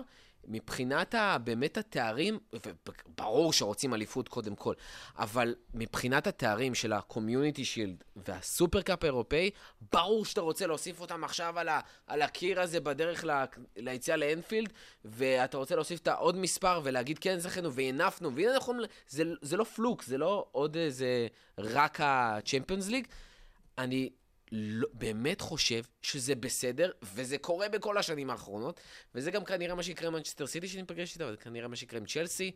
לא יעלו עם הסגל הכי חזק, הם לא ישאפו, לא יעלה שחקן עכשיו עם זריקות, אה, תמיד יעלו איזה שחקני סגל, ויותר מזה, אני חושב שאפשר להגיד שיש לנו סגל, וכנראה יהיה לנו סגל מספיק עמוק, כדי שיהיה אפשר לעלות עם שחקנים שהם שחקני ספסל מספיק טובים, כמו אוריגי, כמו קייטה שצריך לחזור מפציעה, או צ'מברלין שצריך לחזור מפציעה, כמו מילנר שהוא לא בהכרח הרכב לא, פותח, יהיו גם פציעות אחרות. לשחק. יהיו פציעות אחרות. אה, ווואלה, גם אם זה לא יהיה, לא יודע, לא מעטיפ, אז אה, קרומס שיכול לשחק בלם, אה, ואיזה שחקן כפה חדש ש- שיגיע, וואלה, אפשר לשחק- לתת להם ולתת קצת מנוחה לסאלח או מאנה, שלא הספיקו לחזור, פירמינו, דברים כאלה. אני חושב שבלונגרן ומההנאה של הקבוצה, אני מעדיף אה, עוד, הגמה, עוד הגעה לגמר הצ'מפיונס בלי לקחת אותו, ולהגיע לקרב על האליפות למחזור 38 וגם את זה לאבד, מאשר איזה גביע הליגה, או מבחינתי, אגב, אפילו גביע אנגלי. אה, כי ככה אני רואה את הקבוצה וככה אני נהנה ממנה. אה, הגעה אין לטופ ספק 4... שלהגיע לשליש- לשנה שלישית ברצף לגמר ליגת האלופות, זה זה- זה statement לא- משוגע, אבל... ה- אפילו אנחנו לא נתיימר זה ונגיד, לסיים זה מה עונה, שיקרה. זה לסיים עונה בלי שום silverware, ועדיין לחזק את המועדון שלך יותר מאשר לקחת אה, גביע אנגלי מס- מבחינתי. אבל זה long shot. אתה, אתה לא יכול לזה, זה תלוי במיליון דברים, סיטואציות והגרלות. גם הגביע ו- האנגלי תלוי במיליון דברים, קצת פחות תלוי מאשר הצ'מפיונס, כי אתה משחק בסופו של דבר נגד אה, קבוצות קצת יותר ואל חלשות. תשכחו, באירופה הולך להיות בלאגן בקיץ. קבוצות גדולות הולכות להתחזק משמעותית, אנחנו רואים מה קורה בריאל מדריד, אנחנו, אני מניח שיובנטוס לא יעבירו קיץ אה, שקט, יש להם מספיק כסף כדי להתפרע, ביירן יתפרעו, זאת אומרת, קבוצות שהן גדולות מסורתית, חזקות באירופה, יתחזקו, יהיה הרבה עניין. בצ'מפיונס שנה הבאה עם פחות, לדעתי, פחות בהחלט, הפתעות. יהיה לא פשוט, וכן, יהיו הרבה פחות הפתעות בינתיים, כי הם פשוט ירוקנו את כל הקבוצות שהפתיעו אותם. אני אשאל אותך שאלה, תמיר, כי זרקת את זה ככה באוויר. אה, גביע שביעי, גביע אירופה שביעי או אליפות 19, אם נותנים לך לבחור אחד מהשתיים? מה, נו, אה, אליפות 19. זה- אני לא יודע אם... אתה אולי זרקת את זה, עופר. אם זה, אם זה כזה נו, כי... אתה חייב לשבור את זה. אתה חייב לשבור את זה. אתה זה חייב גם לשבור את העניין של ה-18. לשבור, של הנה שברת בצ'מפיונס, אבל פה יש לך אישו של... אז מעבר לכל הדברים העקרוניים והמהותיים האלה, זכית בצ'מפיונס העונה, אז אתה אומר לעצמך, אז בעונה הבאה אני מעדיף כבר לזכות באליפות, כי הנה זכיתי בצ'מפיונס עכשיו. עכשיו, אם תזכה בצ'מפיונס לא תבכה, נכון? אתה לא תגיד, אה, לא, הייתי מעדיף את האליפות. אבל ברור שאתה מלכתחילה, אם היו נותנים לך לבחור, אה, לא יודע, בלו פיל, רד פיל, אתה לוקח את ה- את האליפות. זכייה באליפות עדיין חשובה לא בגלל הזכייה עצמה, בגלל היצירה של מסורת והמשכיות. ובשביל לעבור את יונייטד. זה, כבר עברת אותם. אה, זה החשיבות של הליגה, וזה החשיבות של אה, להיות בצמרת הליגה שנה אחרי שנה, כי זה באמת ריצה למרחקים ארוכים, וזה יוצר את המסורת. זאת, זאת המסורת של ליברפול, זכייה באליפויות קודם כל, ואחר כך זכייה בגביעי אירופה השונים. אבל זאת החשיבות של הליגה. למרות שעוד פעם, אם נזכה בצ'מפיונס ולא באליפות, לא נבכה. לא נבכה. לא, נשב פה ונגיד... שער "מי של אלוף אוריקי אירופה?" בדקה ה-87, לא, כי, כי בסופו של דבר אתה עובד כל השנה עבור הליגה. וליגת האלופות היא באמת, זה המפעל הכי נוצץ והכי מדהים שיש, וחלון הראווה הכי גדול, אבל וואן זכית בו, ושנתיים הגעת לגמר. דווקא זה רק יעמיק אם אתה לא תהיה שחקן שמגיע שוב עד הרגע האחרון לפחות לגבי האליפות, אתה איפשהו תרגיש שאתה נעצרת באיזה מקום מסוים. אנחנו לא רוצים לעצור.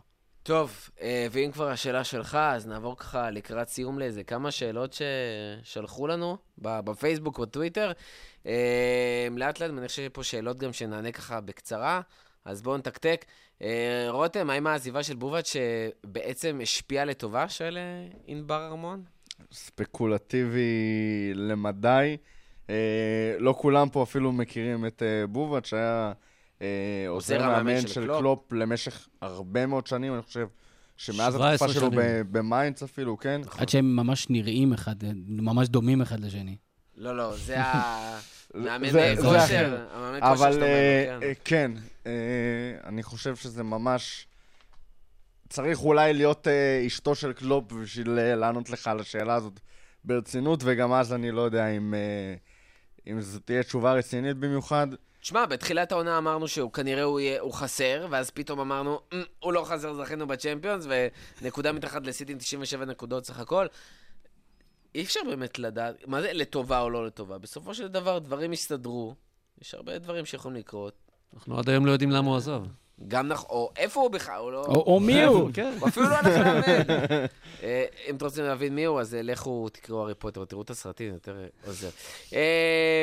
עוד שאלה שהייתה מהדר אמיר, שקצת שואל על אה, שחקנים שהושאלו וחוזרים, גרוייץ', קנט, אוג'ו, וודברן, אה, וכמובן הארי ווילסון. אה, השחקנים האלה, להשאיר אותם, לשמור אותם אולי למשחקי גביע, או שלמכור, שחרר. ראינו את הארי ווילסון באמת מפקיע שערים גדולים, כולל מנצ'סטר יונייטד בדרבי העונה. זה מישהו, ש... זה שחקנים שאנחנו רוצים לראות אותם במועדון בעונה הקרובה? הארי ווילסון, למי שלא מכיר, מושאל, אה, הושאל, הושאל לדרבי, חזר. הושאל לדרבי, אה, כמעט עלה איתם אה, לפרמייר ליג, בסוף לא הלך לו כל כך. נתן עונה לא רעה בכלל בצ'מפיונשיפ, כרגע מדברים על למכור אותו באזור ה-25 מיליון פאונד, שזה, וזה גם לא מופרך לעובדה, לאור העובדה שדניאל ג'יימס או... עבר איזה ב-15. ריג'ן שיונייטד הביאו עבר ב-15, שהוא נתן עונה קצת פחות אה, מרשימה מהארי ווילסון. אבל כמו שאמרנו, אה, אני חושב אישית שהוא לא לגמרי מתאים, וגם אם קלופ כן רואה אותו כמתאים, אז אה, זה לא המקום של שחקן צעיר אה, על הספסל. בזווית הם מתעסקים בזה המון, בשחקנים צעירים, בעיקר מהזווית הישראלית, אבל אה, תקן אותי אם אני טועה, תמיר, אבל בגילאים האלה הכי קריטי לשחק. אה, לשחק כמה שיותר, כל הזמן, אנחנו גם כשאנחנו מראיינים אצלנו בפודקאסט אה, באמת שחקנים, אז אנחנו מנסים לשאול מה, החשיבות, אז יש לזה כל מיני אסכולות שאומרות שגם כן אה, לשחק אה, מספר אה, דקות אה, בליברפול, אה, במשחק, אה, בוא נגיד, חמישה, שישה, עשרה משחקים, זה עדיין מאוד משמעותי. בצורה שה... עם השאיפות של, ה... של הקבוצה, אה, אני לא חושב שיש מישהו שיכול אה, להשתלב בצורה משמעותית, ובמידה ומישהו רק ישחק בגביעי הליגה, אז תתן לו עוד, אה, עוד מעמד כזה של פלייאוף אה, ליגה שנייה, זה חוויה מספיק גדולה ומעצימה. אפרופו אבל ההתעסקות שלכם עם צעירים וכאלה שבאים מהאקדמיה, מה באמת העדיפות אולי מהמועדון? שחקנים צעירים, מוכשרים, גם גרויץ' ראינו המון באז עליו בגרמניה, זה שחקנים שאולי עדיף להשאיל אותם עוד עונה, אה, ואז לחכות, או שאולי עדיף למכור אותם כשבאמת שחקן בן 22 שלא לשחק כמעט בליברפול בבוגרת, פתאום 25 מיליון פאונד. תראה, אה, מצד המועדון, בסופו של דבר, זה הכל עניין של שאלה לגבי איך הם רואים את הפוטנציאל. אם אומרים, אוקיי, רק חסר לו קצת playing time לפני שאנחנו נכניס אותו אצלנו, ואני כן מאמין, ואני חושב שמועדונים כן מאמינים ב, ביכולת של קהל ושל קבוצה להתייחס ולהעריך דקות של שחקני, של שחקני נוער, אז מספיק שאחד יהיה לו את הפוטנציאל, אז כן, זה שווה להשאיר אותו, להשאיל אותו ולהחזיר אותו באמת שיוכל להשתלב. אה, עמדה ספציפית, למקום ספציפי שאתה יודע שאתה לא הולך להביא רכש עליו. במידה ולא, ויש לך הזדמנות למכור שחקן שאתה חושב שהפוטנציאל שלו שנוי במחלוקת, ולהביא 20-25 מיליון כדי לממן את הרכישה הבאה שלך, אני חושב שאין שאלה בכלל. את סולנקה הם הביאו ומכרו יחסית מהר מאוד אחרי שהבינו שאין שם, אה, שם עתיד. מכל השמות שציינת, כנראה שאף אחד לא, לא יטביח אותם בליברפול בשנים הקרובות. על גרויץ' יש איזה דיבור, אבל גם כן לא עקבתי מספיק אחרי אני רק אגיד שכשאני. פותח עונה ב manager, אני לוקח את כל הרשימת השחקנים האלה, ואני נפטר מהם עד ה- בשני ביולי, הם כבר לא אצלי בסגל, כי אני צריך לקנות את אדן הזאר. איזה, אז, מקום, אה, איזה מקום הגעת השנה? אני, גם, גם אני לא מצליח לקחת אליפות. אה, טוב, אה, שובל בן שושן שואל אותנו, מה עדיף לכם לקבוצה? דיברנו על- קודם על ההגרלות. פתיחה קלה יותר או סיום קל יותר? עופר, מה אתה אומר? אני אלך עם תמיר בקטע הזה, פתיחה קלה ויצירת מומנטום יותר חשוב. כן, פתיחה מול סיום, זה... בסיום אתה אמור להגיע בפיק שלך ולדרוס כל דבר שקיים, כמו שראינו העונה, הציתי. ו... או את סיטי, או אותנו אפילו בסיום העונה. נכון. אה, פתיחה, אתה תמיד אה, חוזר מפגרה, מתחיל לבנות את הכושר, אתה לא אותה קבוצה שאתה מגיע באמצע וסוף העונה, עדיף... בקטע הזה עדיף לחלוטין אה, פתיחה קלה תמיד. טוב, יש ששואלים מה עושים עם פגרת הקיץ הארורה הזאת עד שהפרמייר ליג מתחיל, יש לנו בערך חודשיים. איך אה, מעבירים את הזמן? לא יודע, אנחנו שצריך? מקליטים פודקאסט, או, אבל... אז אה, אתם יכולים להאזין לפודקאסט. אם, אם לא שמעתם את הפרקים הקודמים, לכו אחורה ותשמעו, שזה מעביר לכם את הזמן יופי יופי. או מה, שאתה- מה עם אליפות העולם לנשים? או, המו- המונדיאל, אתה צופה? נתחיל עכשיו. או, אז... אה, נדבר על זה בפודקאסט גם הבא. אופציה. אה, תמיר, זיו להבי, אני חושב שאתה מכיר אותו אישית במקרה. שלום, שלום. אה, שואל אותך מה, מה משמח אותך יותר, אה, מה שראית ממכבי תל אביב או בגמר הצ'מפיונס? אה, אני חושב שה... ה- אני אענה על תשובה אמצע. אה, בגלל שהאליפות שם, הוא מתכוון לכך שאני אוהד אה, מכבי תל אביב, ומכבי תל אביב עשתה שנה פסיכית ב- בליגה הישראלית, אבל היא הייתה די צפויה. זאת אומרת, ברגע שמכבי התחילו לפתוח פער, זה, זה הפך להיות מאוד צפוי. אני חייב להגיד שאני חושב נקודת הטירוף הכי גדולה שהייתה לי השנה, זה היה השער של אוריגי אה, נגד אברטון. אז, אה, אז כאילו, אין מה לעשות, בסופו של דבר אנחנו מחכים שיפתיעו אותנו ושיתפרץ מאיתנו. בגלל זה אני חושב שגמר הצ'מפיונס, למרות שמאוד התרגשתי והתלהבתי, לא הרגשתי כמו נגד ברצלונה. שזה היה הכל היה כזה כנגד הסיכויים והכל, אז אנחנו מחפשים את הרומנטיקה גם כן בהצלחות. אז uh, השנה של ליברפול ריגשה אותי יותר מאשר השנה של מכבי תל אביב. טוב, אז ככה, לקראת סיום, תנו לי איזה רגע אחד, או איזה משהו שאתם מייחלים בו, לא לעונה הזאתי, אה, לליברפול, וכמובן שאליפות לא הצ'מפיונס אליפות. לא נחשב. אה, רותם, go for it. אז אני, אני, אני אקח תמיד. ראשון. אני אקח ראשון. אה, אני דווקא אכוון אה, קצת, אה, אתה יודע, המערכים שלי היום. אה, תרבות הספורט בישראל אה, צריכה שיח נכון יותר, בוגר יותר, משתף יותר, אה, ואני חושב שכמובן מה שאנחנו עושים באתר, וכמובן מה שאתם, לא פשוט לקחת פודקאסט שבועי, אה, לעשות 32 פרקים בינתיים, ומקווה מאוד לעוד המון המון פרקים. ולהנגיש מידע בצורה הכי אה, איכותית ונכונה ואמיתית לקהל רחב מאוד של אנשים. אתם עושים עבודת אה, קודש בשיא המקצועיות. ואז אני מאחל שעוד שנה נעשה פרק פה, בתקווה אחרי שנהיה אלופי אנגליה, וזה יהיה הפרק ה-80 של, של הכפית, ו... וזהו, וזאת תהיה הצלחה גדולה. טוב, עכשיו אנחנו צריכים ממש אה, לסגור את זה על ה-80. אה, עופר, מה, מה הרגע שלך, שאתה מייחל לו ככה לעונה הקרובה?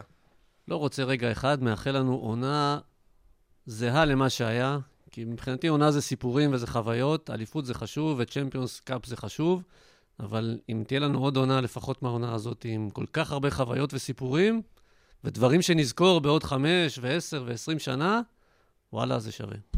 רותם, לסיום. עכשיו אני צריך אה, למצוא את זה שוב. אה, אני מייחל לרגע שבו אה, יורידו את הכיסוי מהפסל של אוריגי מחוץ לאנפילד, ואנחנו כולנו נחזור ו... ונשתחווה. ונשתחווה ו- ונשמח. וחוץ מהרגע הקומי הזה שאני מייחל לו, זה שלא יהיו יותר מדי רגעי אוריגי כאלה בעונה. אה, אני אתה רוצה צריך להגיד עונה, תודה לארגי עונה על, על זה, הם תמיד כיפים, אבל משום מה תמיד שיש לי עונה כזאת, אז אה, זה לא נגמר בצורה המיוחלת.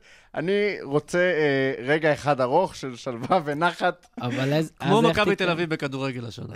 כן, תן לי אחד כזה. 31 הפרש. היו לי מספיק אה, רגעים במהלך השנים של אה, אה, רגעי אוריגי ושמחה מטורפת.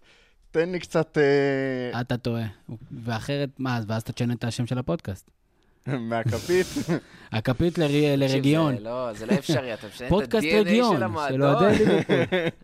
אף- תשמע, עם כל מה שקלופ עושה, את זה הוא לא יכול לשנות. כפית חייבת להיות, אין, לא לא יעזור בכלום. אתה יודע, האליפות הראשונה של מכבי תל אביב אחרי עשר שנים של בצורת הייתה עם רגעים מטורפים, כמו שערים בדקה 97 של לוגסי מקילומטרים. אנחנו צריכים אני כאלה. עדיין שומע את אנחנו- הצליל של הכדור. פוגע במשקוף. בדיוק. אז אנחנו צריכים כאלה, כי הם בסופו של דבר יהיו מה שאנחנו נזכור מהעונות האלה.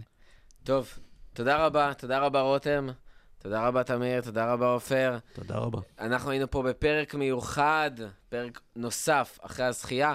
Uh, תודה רבה לכל מי שהאזין לנו עד הסוף, ככה כל השעה וחצי הזאת שאנחנו פה uh, יושבים ומדברים. Uh, תמשיכו אכלנו את לעשות... הראש. כן, טרס. את, uh, תמשיכו לעשות לייקים, תגיבו, שתפו, ספרו לחברים, תגידו להם שיש פה פודקאסט. של הכפית, אלופי אירופה. הפודקאסט של אלופי האירופה. Uh, תודה רבה שוב, ועד הפעם הבאה, לפטר.